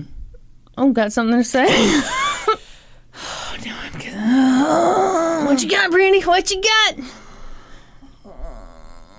You're the only one we've got on this case. Oh, it seems like you got a little tunnel visually. Vi- well, little Tunnel visually. tunnel visual vision e. There we go. Tunnel Oh, vision you were trying to say tunnel vision. Okay, Yeah. that makes a lot more sense. I thought you were just lear- looking for tunnel vision. No. He got tunnel visiony and was like, We've got an abuse case here. Maybe didn't do as thorough of an examination hmm. as he should have. Okay, I'll tell him you said that. Okay, great. So the doctor told all this to the police, and wow, they did not waste time. The night that Mariah died, police arrested Melissa and Roberto, and Melissa waived her right to an attorney. They asked her about Mariah's injuries, and Melissa told them that Mariah had fallen down the stairs and that her children played kind of rough and that Mariah was unstable on her feet. But they didn't buy it because clearly this little girl had been horribly abused. She had bruising all over her body. They pulled out photos of Mariah's dead body and showed them to Melissa, demanding an explanation. At one point, a, detective said to her, You know something was wrong. And she said, No, sir, I don't. And he said, You know something is wrong. And she said, No, sir, I don't. And he said, If I bring you all those pictures, if I beat you half to death like that little child was beat, I bet you'd die too. Jesus. This, this interrogation was very intense. And Melissa said, Sir, I did not beat my daughter, sir. And he said, No. Hmm. She said, I'm not that cruel to my children. This interrogation lasted anywhere from six to seven hours, mm-hmm. and it was rough. Melissa had just lost her child. She hadn't eaten, she hadn't had anything to drink, and at that moment, she was pregnant with twins. Holy shit. and at this point, it's like two in the morning. Yeah. But Melissa stood strong. But the men kept pressuring her. They tried the nice guy tactic. Hey, we all make mistakes. We've all been there. To mm-hmm. understand. Come on, just hey, yeah. Mm-hmm. And then there's the classic. Hey, hey. We already know what happened. Okay. we know the whole story. Which I wonder how often some smartass is like, well, good. Why am I here? Right. Why do you keep asking me questions if you already know? They told her that this was a capital murder case, that she'd go to prison for the rest of her life, that she'd never see her other kids again. And finally, at around 3 a.m., Melissa sort of caved. She didn't admit to causing Mariah's death, but she did accept responsibility for Mariah's bruises. She said they were from spankings, and so the investigators brought in a doll and had Melissa demonstrate exactly how hard she hit Mariah. And when she didn't hit the doll hard enough, they told her, "No, do it how you really did it." And so she'd do it hard. I mean, it's it is painful to watch. It's so uncomfortable. and super coercive. Hmm. Or did they just catch a cold-blooded murderer? Hmm. That's not how I'm leaning at this particular time, but But check back in with me, we'll see. she also admitted to biting Mariah. what? So, I mean, at this point, I have to pause and say that not every medical examiner thinks that that was a bite mark on mm-hmm. her. Remember back in the day when everybody thought like people were biting dead bodies and there was bite mark analysis, and now that's kind of gone by Yeah, the wayside. science. Anyway, so she- you know she admitted it. Mm-hmm. She bit her. Ultimately, they charged Melissa with capital murder. I do bite London's little toes. I do that with her little toes. You know what? Kyla used to kiss her kids' feet, and uh-huh. my dad would get so disgusted. I take London's little feet and I go, and she laughs. Little does she know that each of her toes are just a little amuse bouche for you. and one day it's going to get real. the Cannibal Mom. oh no. That'll be the name of your documentary. Oh no. Don't worry, guys. She's just thinking about it. She's not going to actually do it. Can't lock her up yet. they show. I'm sorry. They show B-roll of you in front of a crock pot with your little meatball recipe. Oh, I'm sorry. I'm just really visualizing this Yeah, documentary. I feel like yeah. I could, you know, I could do a good job on mm-hmm. this. My cell phone records videos.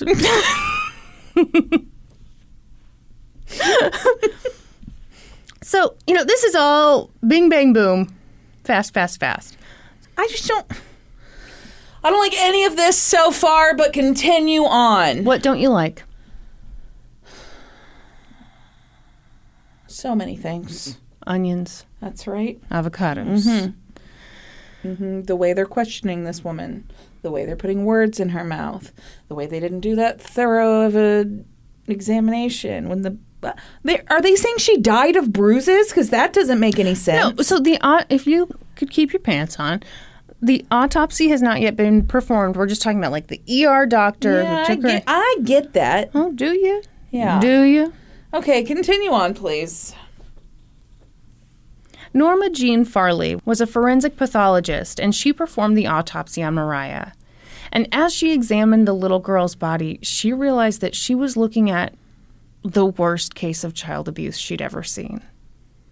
The little girl had bruises on her face, her chest, her limbs. She had scrapes on her neck.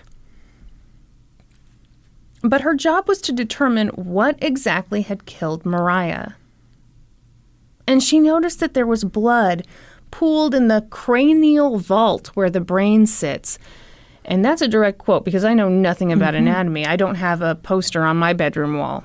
So she died of a brain bleed. She figured that had to be due to a punch or a kick. Or fall down the stairs. No, a punch or a kick. So you know what immediately I thought of when you said she was fine for a day, two days, and then she went to sleep and died What? was Natasha Richardson. Who's that? So um, she is an act- was an actress, Liam Neeson's wife. She had a ski accident where she fell, hit her head, went to the do- hospital, and they were like, "Oh yeah, you might have a concussion." And then like she Oh. died two days later. Oh my gosh. Yeah, Wow. Hmm. Yeah, she had a brain bleed. Okay, well, keep that in mind, won't you? Okay, mhm, All right. sure will. She was certain that this little girl had been beaten for weeks or months before she died of either, you know, a really hard punch or kick to the head, you know, something like that. Mm-hmm. At her arraignment, Melissa met her defense attorney for the first time. His name was Peter Gilman. And in this documentary, they did a bunch of really awkward B roll where he sat perfectly still. So the main thing I can tell you about him is he looks straight out of Madame Tussauds. I mean, the dude looks like he's made of wax. In this initial meeting, Peter told Melissa, sorry, were you You still have a I've hair got a hair in my bo- oh, I got it that time. Goodbye. Everybody, every now and then I get a hair in my bra. Brandy's never had the pleasure. She thinks I'm weird. anyway. Has this really never happened to you? No, God damn it. Okay. it really has not. I think it's because I don't wear as many plunging you do. No. Never happens when I have my turtleneck on or my dickie. Okay. That's why I wear a dickie every day. to keep the hairs out of my bra. you started it. Yep. So, in this initial meeting, Peter told Melissa that the DA had come to him offering a plea deal 30 years. Melissa was 38 at the time, so if she took the deal, she'd be out by the time she was 68. She'd be able to see her kids again. But Melissa rejected the plea deal. She wasn't guilty. Um, for what it's worth, Peter and Melissa seem to have been equally unimpressed with one another. Peter said Melissa was a bad mother and that she was reserved and docile and not expressive. I really like for the person who's representing me mm-hmm. in court and like fighting for my life to think that I'm a bad mother when I'm accused of child abuse. Yeah, it's not great. No. Also, okay, this thing about her being very reserved and docile and not expressive. To me, that just sounds like severe depression. Yeah. Obviously, I'm not an expert. Right. There's talk of dissociative states in this mm-hmm. documentary, and I'm just saying those words. I really don't know much about them. but I'm just saying, like, I don't think she was just like, I'm bored. Mm, yeah. I think, you know, Yeah. she was very, very deeply depressed. Yeah, Her her child died. Yeah, it was almost as if her child died. Yeah. yeah and she'd been taken away from all her other children. Yep. By the way, I should say, because I know people are going to come for us, I'm not saying she was perfect. No. Okay. No. Just, just saying. Yeah. Not saying she was perfect. All right. But I'm saying that I'm perfect. Obviously, everybody already knows that.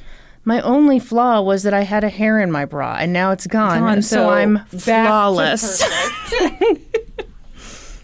so they geared up for trial, and Melissa sort of expected that part of her defense would rely on testimony from her children. They'd seen Mariah fall down those stairs. They could testify to that. They could testify to the fact that she'd never been violent with any of them. But Peter didn't like that idea. He felt that the kids were out of control, completely undisciplined, and would be too unpredictable in a courtroom. I do want to say, they had some B roll from one of the kids being interviewed by, I assume it's like a social worker. The child sat perfectly still and answered questions. Mm-hmm. That's not to say they weren't unruly and all that Yeah. stuff, but I'm, I'm just saying, Yeah. you know. Yeah. In the meantime, while she was in jail, Melissa gave birth to the twins. So her trial was about to get underway, and the DA, Armando Villalobos, was front and center. He was the face of this case, perhaps because he was running for re election. But why not? This was a big case. If Melissa Lucio got the death penalty, she'd be the first Hispanic woman on death row. Great. And it's always about, you know, diversity and advance. Yeah, yeah. See, here's the thing, Brandy. The DA's office really needed to look tough on crime because they'd recently had what we like to call on this podcast an oops fudge stripes situation. What happened? You see, five days before Mariah died, this dude pled guilty to murder, okay? And the DA's office let him walk free afterward so that he could get his affairs in order. And naturally, the murderer just disappeared. well, for fuck's sake. He pled guilty to murder, and then they were like, Now you come back, now you hear? Was he white? I don't think so. I guess I don't oh. know. I didn't see a picture of the guy. Okay. By the way, they did not find that man for 10 years. Holy shit. Turns out he was hiding in India somewhere. Anyway, there's no time for that story. What? he made it all the way to India? I mean, he had 10 years. Wow. I know it seems far, but it's not that far. Doesn't take 10 years to get there. Anyway, the important thing is that the DA's office had basically blown kisses and waved their hankies as a murderer walked free, and that pissed people off. They were Well, like, "What- fuck yes, what it are you doing?" It garnered a ton of bad press, obviously. Oh, imagine that. So this time it was important to get things right. And boy, did they. Melissa Lucio's trial began in the summer of 2008. Why are you making that face? Mm, I just am not feeling confident in the fact that she's been charged with murder. I so often feel confident when people are charged with murder. the face you're making right now is alarming. You really just made your chin go bye bye.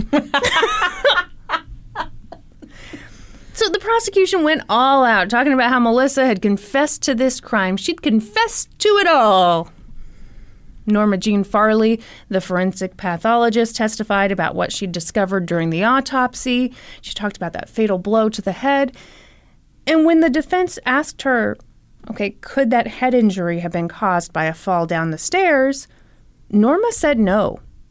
It could only have been caused by a beating. No. How do you make that determination? Yeah, no, no, no. No. Goodbye, Norma, Jean. oh, oh no.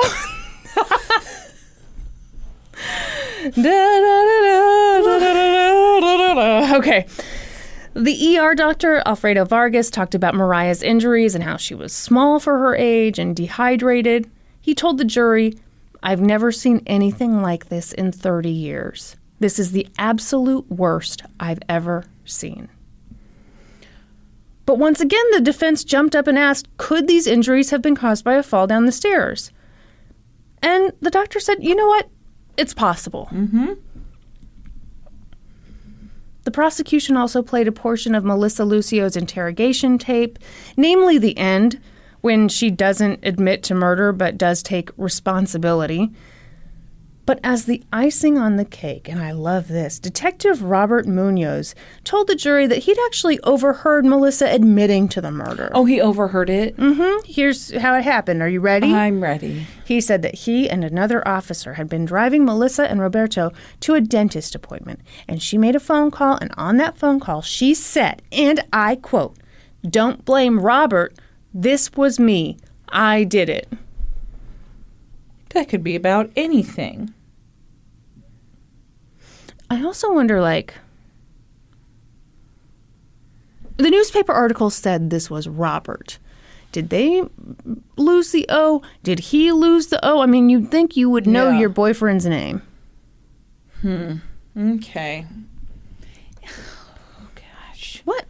Well, I'm just wondering okay, this girl has some health issues. Is it possible that she had some kind of condition that made her bruise more easily than a standard child? Um, And that is why these injuries look so severe when it really is all caused by a fall down the stairs. So many things to wonder about. Okay, I'm. I just. mm, okay, okay, great. Let's go. Do you see why I was having such a terrible time yesterday? I don't like I don't like this case either. The prosecution also called CPS workers and the Texas Ranger who'd been part of Melissa's interrogation. And for what it's worth, just going off of newspapers.com articles from that time, the defense attorney was pretty aggressive in his cross examinations. At one point, he yelled, That's a bunch of baloney! Ooh. And he said that to the Texas Ranger, so I think we can all agree that he wasn't nutless. the defense brought up the fall down the stairs a lot, and Peter Gilman also brought up Melissa's older children. They had been the ones who'd been tasked with a lot of the care for the younger children mm-hmm. while, you know, she and Roberto were at work. And some of them had been known to be physical with the younger kids. So he made a point of asking why some of the older children hadn't been looked at as suspects. Interestingly, at one point, Melissa's younger sister testified and said that she'd stopped going over to Melissa and Roberto's house because they wouldn't spank their kids. I was gonna say because they had so many kids who were just running fucking amuck in there, I wouldn't be going over there either. I mean, yeah, it sounds I terrible. realize I wasn't invited. she said her children were very aggressive toward my daughter. You know, there was just kind of no discipline. It was out of control. But again, they didn't spank the kids. yeah. Interesting. Mm-hmm. Overall, Melissa's defense wasn't very substantial. They did bring on a pediatric neurologist to talk about Mariah's injuries, but he wasn't a forensic scientist, so he wasn't allowed to testify about any of her injuries below the neck, which meant that they had no real defense against the prosecution's contention that all of Mariah's other injuries had been the results of beatings. What, and they were only allowed one expert for the. No, um, they. I I don't want to say they didn't get a good enough one because I'm sure this person was fine, but like Wasn't thorough enough. you need a forensic pathologist. They also had, um, hmm, do I save this for later? Maybe um, I'll give you a little teaser. They had wanted to bring on two other expert witnesses, but were told no, thank you. Okay. Okay. In closing arguments, Peter Gilman told the jury that Melissa never confessed to this crime. He said, Nowhere in that statement does it say, I killed my child. Mm-hmm. Three doctors testified that she could have died from blunt force head trauma by falling down the stairs. Yeah. And Brandy, you're going to love this. He later said, My client is not up for Mother of the Year. Ooh. She's guilty of child abuse Ooh. but they haven't proven that she intentionally murdered her child. You love it when the defense shits on their own client. it's your favorite thing. Yes. In the prosecution's closing statement, Maria DeFord said, It was no accident.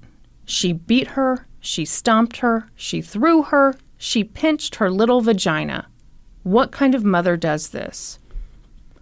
Yeah, so you about lost your head when I said pinched her little vagina. Yeah.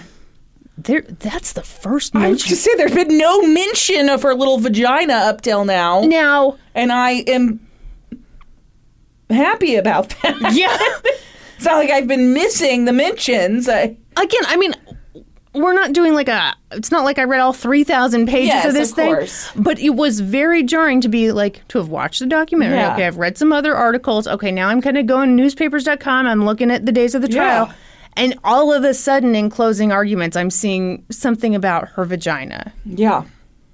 Anyway, Okay. With that, the jury went into deliberation and they found Melissa Lucio guilty. Yeah. Melissa says she was confused by the verdict. She felt like she was in a dream and that she'd wake up and she'd be with her kids. During the sentencing phase, the defense talked about the sexual abuse Melissa suffered as a child, the abuse she received from her husband, and the physical and psychological abuse she received from her current partner, Roberto. They said that Melissa had a very passive, nonviolent personality. She showed symptoms of battered woman syndrome, mm-hmm. which I don't know if we still call it that, but anyway. Do we still call I it think that? Okay. But it doesn't appear that anyone was too moved by this. Might be battered spouse syndrome now. Uh, I, I don't know. Uh, that probably doesn't need to be included. Gotta cut that. Battered biscuits. Battered biscuits. What was that thing today? A bro nut? A bro nut. Oh, everyone. Did you know that you can buy in America? I think it was called a bonut. Oh no, a bro nut. Oh no. Oh no. yeah, there's no shortage of bro nut. You don't have to order that. Oh God, I've made this filthy. Changes the tone. Significantly. Well, I just had to have a bro nut, you know? Bet you can't have just one. No, so it's a biscuit dipped in French toast. in French toast batter and then fried and then covered in powdered sugar. I did not have one, but I was intrigued. And I'm so glad I didn't accidentally order one and call it a bro nut.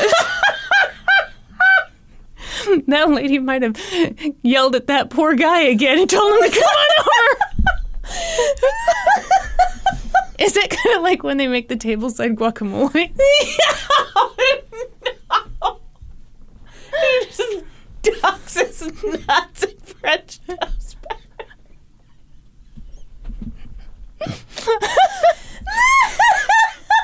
Uh, you know, I'll just say it. I think that should cost more than three dollars. I think they're just giving it away.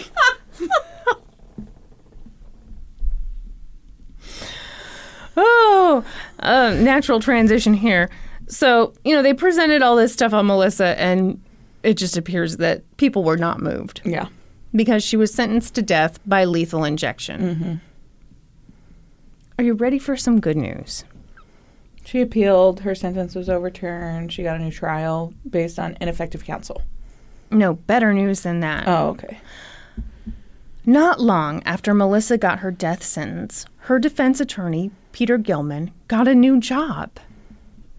It was at the DA's office. Oh, great. He was hired on at a higher pay rate than the more experienced attorneys who already worked there. Mm-hmm. And you know, the actual date that he got the job offer is a little unclear, but don't worry about it. Weird. Also, Seems like I I don't know. What? Like, what? do you think there was like some kind of shady deal going on here? Brandy, you disgust me. Why can't you just be happy for this guy? So my previous predict- prediction is right. Based on this, she gets a new fucking trial due to prosecutorial misconduct. Well, let's find out, shall we? I'm not done with the good I'm news yet. sorry. Let the good news parade continue. So, um, he was, I guess, so impressive and so good that he got the job offer before he'd even submitted his resume to Weird. HR. He was just that good, Brandy. Mm, His reputation precedes him. by losing a case. And because good things happen to good people, you should also know that his wife was then also offered a job at the courthouse. Oh, great. Cool. Yeah. So everything turned out great for the Gilmans. But terrible news. The district attorney, Armando Villalobos, wasn't doing so hot. Did he lose his reelection? Um, He was under investigation by the FBI. Clearly, the mayor tipped him off. But more on that later. Yes. Let's get back to Melissa. your, your eyes are like massive right now. As we all know, anytime someone is sentenced to death, there's, you know, the lengthy appeals process, and this case was no exception. For this part, Melissa got an amazing attorney named Margaret Schmucker. So, this podcast I listened to, I know she was her attorney for at least 10 years, I mm-hmm. think. Mm-hmm. At some point, she became not her attorney. Anyway, you get the mm-hmm. idea. she started that jelly business.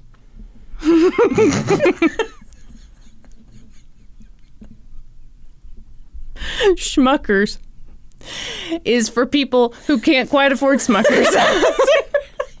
but I think it tastes the same, you know.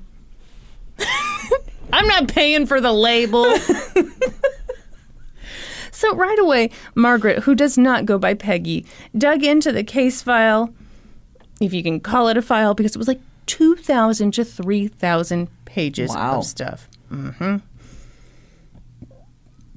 But Margaret was not deterred. She was like, "Look, I could either watch all of the Lord of the Rings movies, or I could read this file. I'd Obviously, I'd rather read the file. Yeah, duh, no contest." So here are a few of Margaret's initial reactions. First off, she was very surprised to see that in all the CPS reports about Melissa, this supposedly violent woman who'd murdered her kid, there was zero evidence that Melissa had ever been violent toward any of her kids, ever. hmm. Margaret also noted that none of the children had ever witnessed Melissa beating Mariah. And to add to it, Melissa had never been alone with Mariah in the time frame in question. There was always family around. The places they lived in were simply too small and too crowded for Melissa to have secretly beaten one of her kids without anyone witnessing it. Also, as Margaret pored over the records, she was not impressed by the job that Peter Gilman did on this case. She was shocked that he didn't make an attempt to suppress Melissa's so called confession. Mm-hmm. She began talking to people who had worked on the case, and personally, I'd argue that the most shocking revelation came from a mitigation specialist named Norma Villanueva. Norma had been, oh, she's our second Norma of the episode. Yeah. How often does that happen? Not real often. Do do do do do do do. That's not the Norm. norm. Okay. Oh God. That's click. Everyone's turning this. They were like, I tried. I really did. Norma had been hired by the defense, and she explained in an affidavit that she didn't get access to Melissa's children until very late in the process. And when she did get to talk to them, one of the older daughters, Alexandra, said that she was the reason Mariah fell down the stairs. She told Norma that she'd been angry with Mariah that day because she'd been crying a lot and getting between the other kids who were all kind of playing and fighting, and she was the reason Mariah fell down the stairs. Wow. So, I know that runs counter to the story I told you earlier. Mm-hmm. The story I told you earlier came from the director of this film. Yeah. That's what she said happened. This is mm-hmm. Yeah. Anyway, Norma says she told Peter Gilman this information, and he told her that she wasn't to tell anyone what she'd heard because that might result in criminal charges for Alexandra. Or it could result in her mother not being sentenced to death. Right, whose attorney are you? Holy shit. And no, it would not have resulted in criminal charges. Oh, you're right, it wouldn't have. No. Yeah, probably not. This idea that Alexandra, It's not like she said, I pushed her down the stairs. Right. It was something happened. I'm I was supposed to be watching her. I'm the reason. Yes, whatever. Mm-hmm. Yeah. No, I don't think that would have resulted. That ugh. okay, I don't like Peter Gilman or whatever his fucking name is. Well, Brandy, is that because he got a nice new job and you're jealous? That's obviously it. Okay. the idea that Alexandra had caused Mariah's injuries was kind of an open secret within the family. Mm-hmm. At one point, when Melissa was either awaiting trial or in the midst of her trial, her oldest child, Daniela, and Melissa's sister, Sonia, met with Peter Gilman. And Daniela said, Hey, I saw my sister beat Mariah on the head. She did it coldly, without emotion. Wow.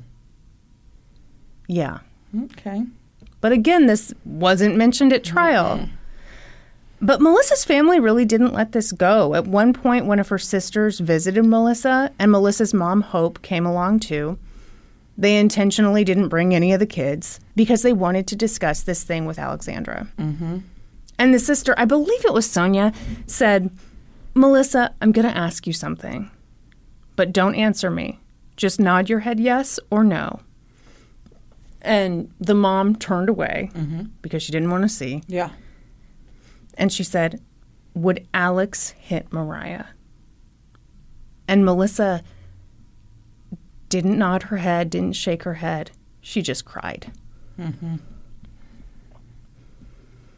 Which translation means yes. That's exactly what the sister said. Yeah. I mean, the sister was like, Yeah. you know, I don't blame her for mm-hmm. not Yeah. affirming Yeah, exactly. or denying it, but Yeah. but we know what that means. What?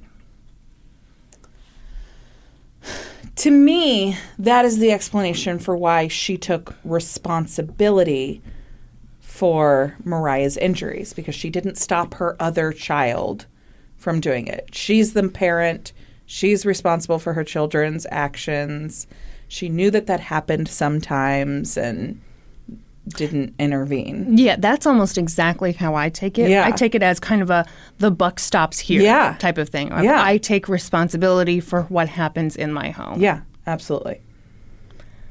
Melissa later said that she did see bruises on Mariah occasionally and she suspected that Alex had done it. And that day in the interrogation, she said she admitted to having caused Mariah's bruises to protect Alex. Mm, of course. In the documentary, they interviewed Alexandra about this. And you know, it's one of those moments where all of a sudden she shows up on screen and you're like, screech! Holy shit! And she just straight out said, I didn't have a bond with Mariah. I didn't feel like she was my sibling. I didn't hit her. No. I mean, not like in a forceful way. I don't remember saying that I pushed her or that she fell down the stairs and that I was responsible for it. She says all this, by the way, with a baby in her lap. Wow. It's pretty chilling. Yeah. Not saying she did it, but I'm just Right. saying it's, yeah, it's a lot. Yeah. And okay, there's no reason for me to tell you this next part except I have to. Okay. The documentary also featured a magical woman named Lynn Marie Garcia. She's a private investigator and mitigation specialist, and she worked on Melissa's appeals. And she's an older white lady. She favors floral tops, mm. pearl necklaces, lipstick. And yes, she wears sunglasses with big silver stars on the side. And yes, those stars are most certainly encircled in rhinestones. Obviously, this is Texas. Obviously, there's a rhinestone half circle around the lenses and rhinestone patterns down the arms of her glasses. Do you call them the arms of the glasses? What do you call them? Yes. I don't know. Arm, I think that's right. Okay. I had legs, but then it's like not legs. Not legs. Then I had dongs, but that didn't seem right either. Yeah, no. my new best friend, Lynn Marie, had a lot to say about Peter Gilman. She said that one of her first jobs was to get the files from him, and she said that he really dragged his feet to the point that she got the sense that he knew he'd sabotaged Melissa's case, and he mm-hmm. didn't want anyone opening it back up and digging into it and figuring out how badly he'd screwed it up. She says at one point she went to the courthouse and introduced herself. Mm-hmm. And here's how she says that conversation went. So she goes up to him, says she's a private investigator. And he goes, Oh, I don't hire any of those anymore. And she said, Yeah, I reckon you don't. But I was working on Melissa Lucio's case. And he goes, Oh, that's all done. That's over. I'm not going to talk about that. And she said, Well, would you tell me if you knew that Alex is the one that really pushed that baby down the stairs? And he said, No, I, I'm, no. You knew about it, Peter, because I saw it in your notes. Why would I want to ruin a teenager's life? She had her whole life ahead of her. She's not my client, no ways. No, but Melissa was your client? Why would you send her to death row when you've been told by witnesses that she didn't do this? We're not going to discuss this no more. And then she looks at the camera and she goes, and then he scooted me right on out the door.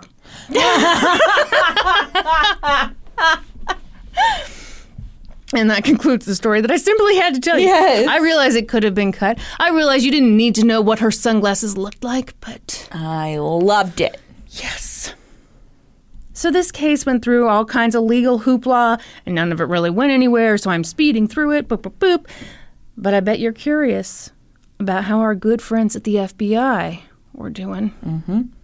Well, they'd been keeping an eye on the DA, Armando Villalobos, and turns out he was into some super corrupt shit. He was in with the cartels. He was taking bribes. He paid off a judge. He took all kinds of bribes from criminals in exchange for like wimpy little plea deals or be like, oh, we won't take you off probation. What? Did they uncover the time where he gave that defense attorney a job on his staff as a result of like throwing a death penalty case? My serious opinion. Mm-hmm.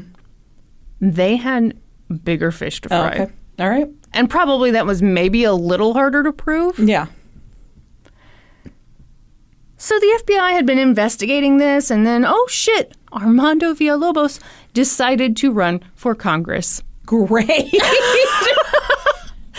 And you know, like, it looked like maybe he'd win, I guess. I don't know. Because he'd had this strategy of enriching himself through bribery and all this shady shit, but then taking center stage and being the hero on child abuse mm-hmm. cases and sex abuse cases, you know, stuff that really appeals to voters. So, yada, yada, yada.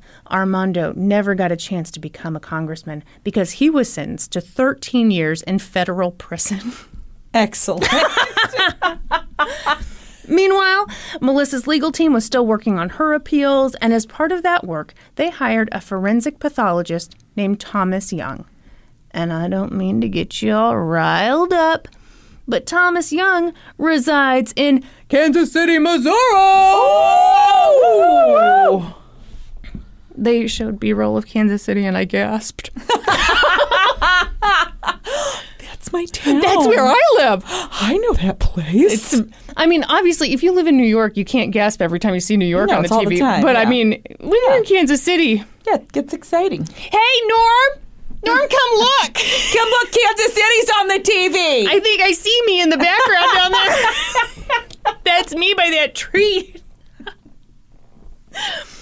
So Thomas was asked to review the case and he took it all in, including the fact that some of the kids saw Mariah fall down the stairs, but that her bruises didn't show up until quite a bit later. And he goes, "Oh, that's evidence of a brain injury." How you doing there, Brandy? Doing pretty good. Looking a little smug. Are you basically a forensic pathologist? Is that what's happened? Everyone, we have to pause. Brandy's printing out an online certificate for herself. Certificate of completion, forensic pathology. so, I thought this was so interesting. The way he described it was the brain falls apart and substances go into the bloodstream that cause just a bunch of reactions. Previous injuries will become unmasked, minor movement and motion will suddenly develop tons of bruises. He hmm. said even just lying down on a bed can cause bruises all down your back when you have this kind of brain injury. Wow. Now, for the spooky part, he said lots of people get locked up for this. The doctor who performs the autopsy sees bruises, assumes child abuse, of course. Yeah. And even if the parent or guardian has no history of violence toward children, maybe the police can coerce a confession, and then the person gets locked up for murdering a child. Oh my gosh. So, in July of 2019, Melissa's appeal went before a three judge panel, or as it's known on this podcast, a three panel judge. A trifold. yes! A trifold judge. Uh huh. Like a fourth grade science project. and her legal team argued that Melissa's right to a complete defense had been violated because the trial court had excluded two expert witnesses, a social worker and a psychologist, from testifying on her behalf. The psychologist would have told the jury about how Melissa's confession was coerced and explained that she was suffering from battered woman syndrome and that she had been conditioned to take the blame for everything that went on in her family. During that original trial, the court said that that kind of information about a person's character and background is really only appropriate for the sentencing phase. It's not relevant when you're trying to determine whether someone is guilty. Dis a fucking agree. Yeah. Completely. Yeah, absolutely. Yeah. When you're talking about some someone's reaction to interrogation, I think their background and their personality is absolutely relevant. Yes. Anyway, the three judge panel agreed, along with that three panel judge. Wonderful. So that makes four. this was a really big deal. They granted Melissa a new trial, and notably, like nobody ever successfully uses the complete defense appeal. They done it. They they done it. They done it only They like done three it. other mm-hmm. times. the documentary said it's used in like less. Well, not used in. It's successful in like one percent of cases. Yeah. I believe it. I always like these appeals because I think you always hear more compelling reasons why a person is innocent. Yeah. But being innocent is not a reason to get an appeal. It's not a reason to get a new trial. No. It's only errors. Yes. I, I always am like, huh. Yeah. Mm-hmm. But Melissa didn't get her new trial. The state appealed the decision, and in February of 2021, the Court of Appeals weighed in again, and this time she lost in a 10 to 7 decision. Melissa was back on death row, Oh my gosh. and that was her final appeal. She has appealed to the U.S. Supreme Court, but the chances that they'll actually take her case are, of course, very slim. So Texas will most likely execute Melissa Lucio.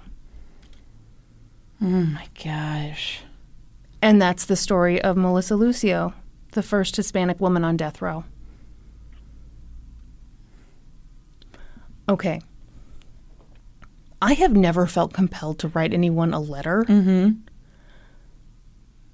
After I watched this documentary, I wanted to write her a letter. Yeah. It was hard to watch some of the stuff with her family just because it does seem like, I mean, obviously, it seems like they all went through hell. Mm-hmm. And it seems like the reaction seems to be just shut it down, don't think about it. Mm-hmm. So they talked about not writing to her for years, never visiting her Wow. because it was too painful. wow. Yeah.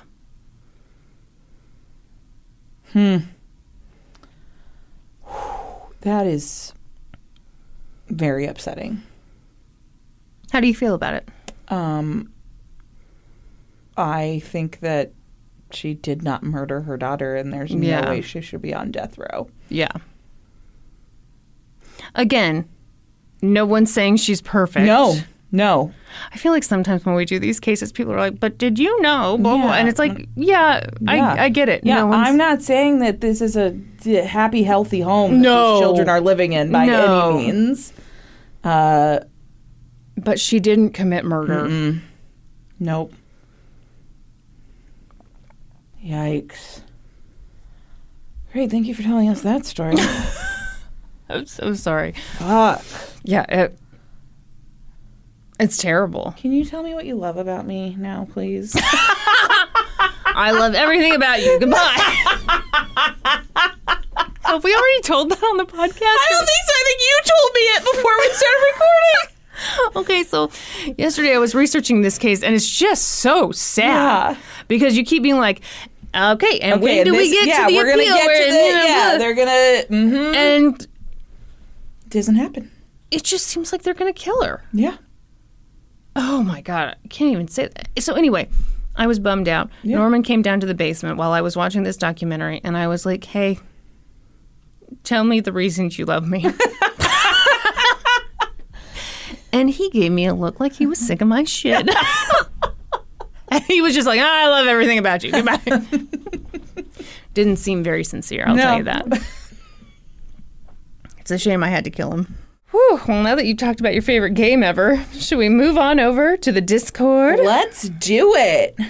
As as we suspected, people are losing their minds that Norm asked the question.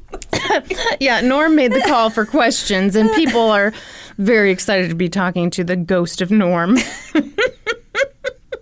Oh, this is not a question, just a comment for you, Kristen. Vancitron says, Kristen, your singing in today's episode made me so happy. I'm always a few words away from a bad country song. That's really heartwarming because no one has ever said that my singing made them happy, so that's great. oh gosh, I don't know if I should do this. I have a lot of opinions. What is that?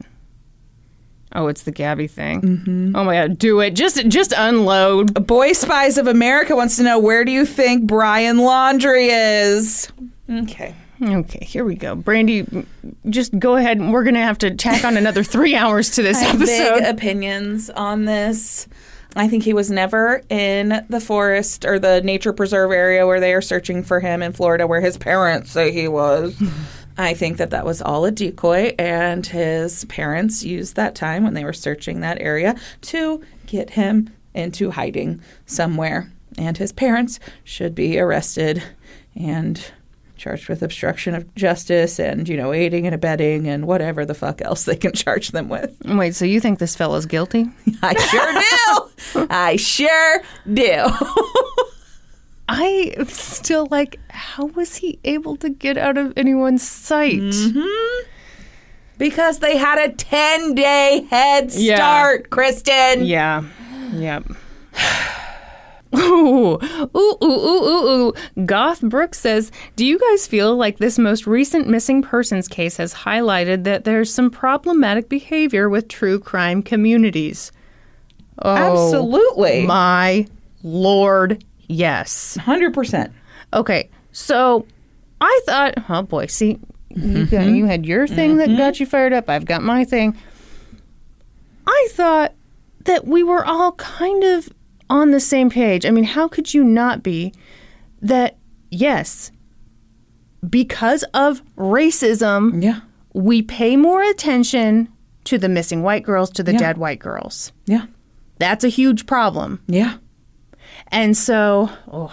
okay, so, oh my God, I got so fired up.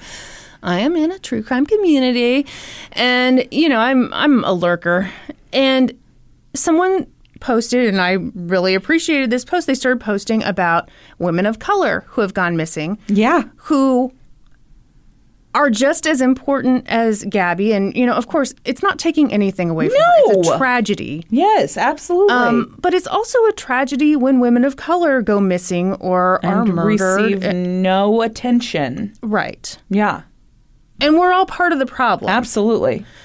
well, white people. Yeah. Sorry, I didn't mean to lump everybody in. Anyway, so, you know, a lot of great comments on that post of like, yeah, we need to do better. Yes, you know, blah, blah, blah. I'm like reading through, like, mm hmm, mm hmm, mm hmm.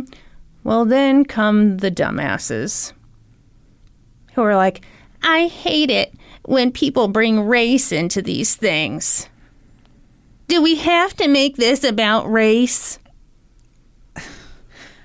I mean, when you're talking about that this case got such attention because it's a cute white girl, absolutely there's you ha- there has to be a discussion about race. And you're not making it about race when you just acknowledge Yeah. that racism exists. Yes. And I hope. Okay. Boy, I, I made fun of you. You were so concise with your opinions. Mm-mm-mm. Okay. You know what? We might have to cut all this. That's fine. Mm-hmm. But I would like your opinion on this. Okay.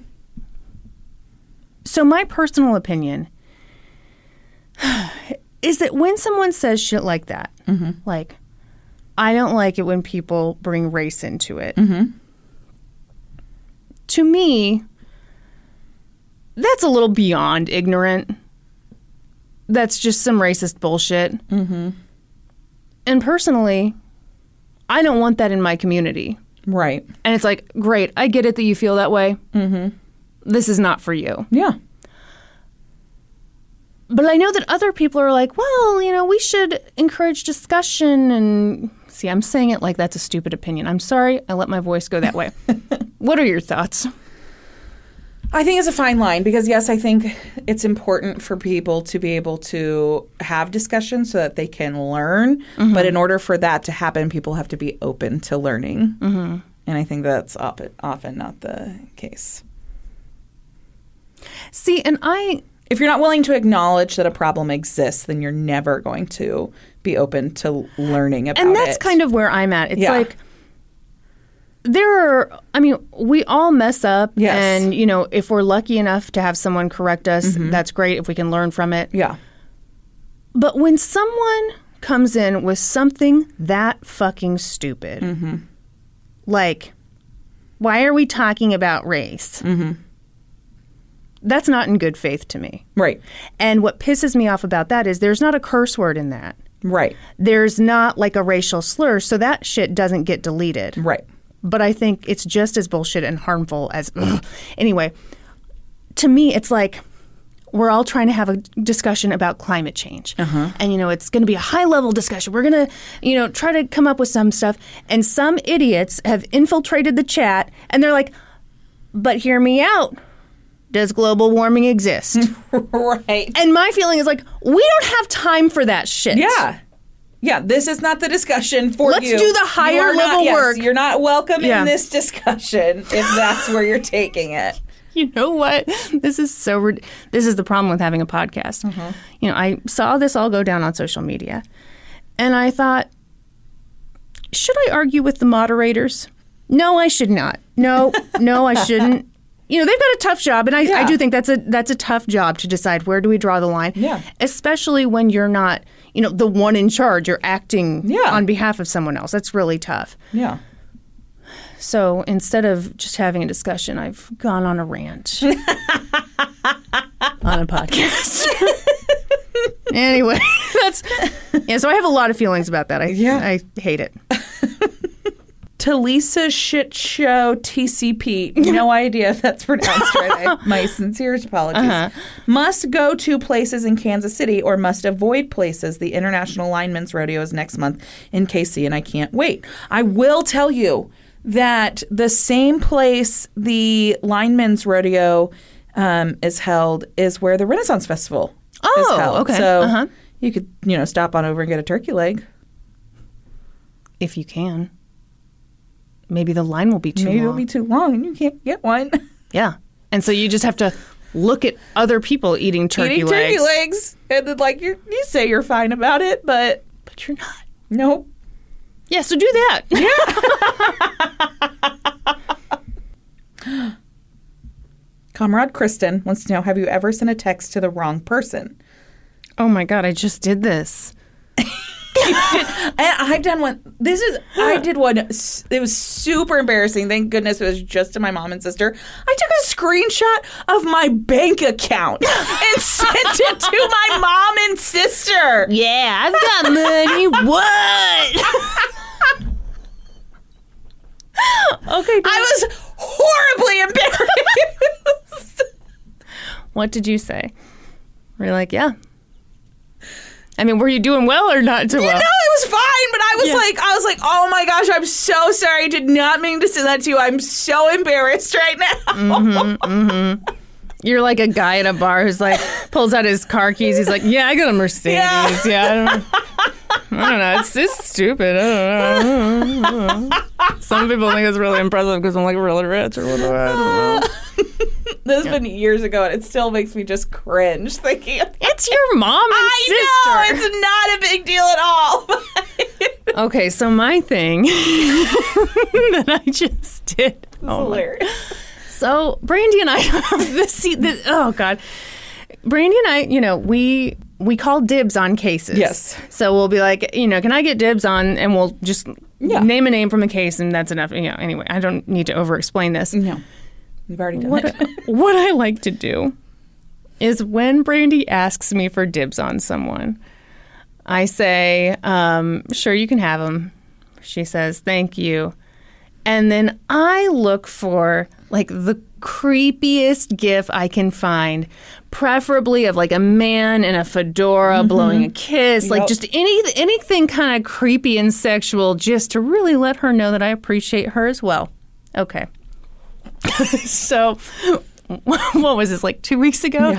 You called dibs on somebody. We do the whole song and dance.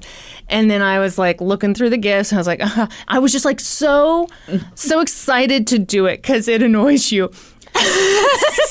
I found this creepy one of john travolta. Blowing a kiss. Yeah. yeah.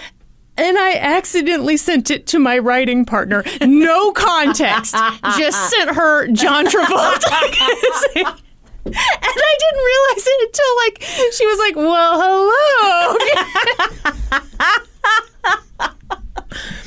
uh, They call me Carly says, Has Brandy heard of Harry Potter puzzles and spells? It's like Best Fiends, but Harry Potter related. no. everyone, bad news. There's just a brandy-sized hole in my wall. Brandy, we've got the Zoom call with the patrons. You Sorry, can't I'm leave. very busy. I have to go download this game. It's just going to be me trying to make Mandelflorn by myself on the Zoom call while you play some game in the corner. Great. People will love that. Well, should we wrap up and do Supreme Court inductions? Absolutely. Let me get to the Supreme Court Inductions. This is the song we sing while we pull up the page. It's a million pages. Don't worry, I'm here. Okay. uh, once again, we are reading your names and I'm your on favorite. the wrong episode. Oh my god. Oh, I'm here. Oh wait, do I need to read from the correct list? Oh shit! Oh, hang shit, on. Hold on just a minute. I'm gonna need 15 more minutes. I'm here now. Don't worry. Anyway, we're reading your names and your favorite cookies. Cookies. Kennedy Wright. Almond milk soaked Oreos. April. White chocolate macadamia nut. Soft. Chewy. Michea. I can't choose one. Oh no. Is this is this just Joe or is it JoJo? I think it's just Joe. Joe. Joe. Hmm. Okay, she says Afghan biscuits, and then she writes, I think New Zealand needs to rename them as it's rather racist to call them Afghans. Huh. Oh. I have no idea about okay. this. Madison Kaiser. Double chocolate chunk. Andrea Montini. Oreos. Deandra Didi. Chocolate chip. Claire Homan. Peanut butter cookies. Rosie Flusky. The M&S extremely chocolatey all butter milk chocolate and orange biscuits. Hmm. Are you a fan of orange and chocolate? I don't know. I do not like it. Norm loves it. I'm not into mm-mm. Claire Reeves. ginger snaps. Okay, I love ginger snaps, especially in the fall. It gets you know, I like spicy things in the fall. now I want ginger snaps. Damn it, Claire. Damn it. Veronica Lozano. Macaroons. Crystal Solace. Snackwell's vanilla cream sandwiches. Oh, Oh, no. Crystal. Crystal, you gotta branch out. Crystal, that's the most boring cookie. Uh, have you tried? You know, let me let me tell you. About Have you tried thing. any other Yeah. Have you tried any other cookie? Crystal, I hope you have a sense of humor. okay, Crystal, I'm here to tell you that David would tell you his favorite cookie is a Vienna finger, which is the What? full fat version of the vanilla of the Uh-huh. Snackwell's vanilla cream sandwiches. So uh, you're not alone. You are not alone. Wow, it's beautiful. David's here with you. Cassandra May, Thin mints. Brittany Slabbert, Chocolate chip. Amber N, Oatmeal with chocolate chip. Kelly B. Oatmeal scotchies. No. Schmegalicious. Double stuffed golden Oreo. Hillary with one L. Good old sugar cookies with icing. Kyla Petty. Caramel delights. Michelle J. No cookies, chips, and cheese dip. That's that's not a dessert, Michelle. Can't we have it all? Mm, yeah, you don't have. It's not. I'm woman. Substitute. You're not substituting chips and cheese dip for a cookie. I can have I'm a cookie gonna right dip, now. I'm not gonna dip and some chips and chip and cheese. cheese Oh. dip in a glass of oh. milk. Welcome to the Supreme Court.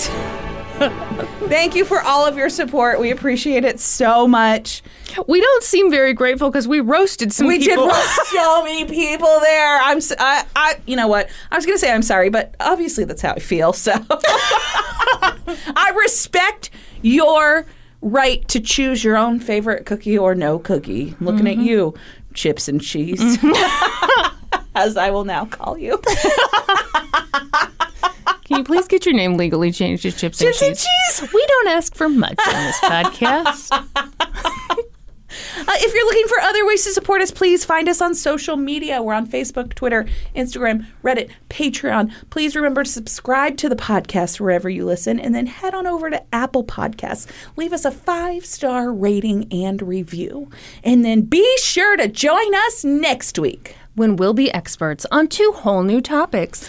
Podcast adjourned. And now for a note about our process. I read a bunch of stuff, then regurgitate it all back up in my very limited vocabulary. And I copy and paste from the best sources on the web, and sometimes Wikipedia. So we owe a huge thank you to the real experts. I got my info from the documentary The State of Texas versus Melissa, an episode of the Wrongful Conviction podcast, also newspapers.com and Texas Monthly. I got my info from an episode of 48 Hours, an article for All That's Interesting by William DeLong, the Orlando Sentinel, and Wikipedia. For a full list of our sources, visit lgtcpodcast.com. Any errors are, of course, ours, but please don't take our word for it. Go read their stuff.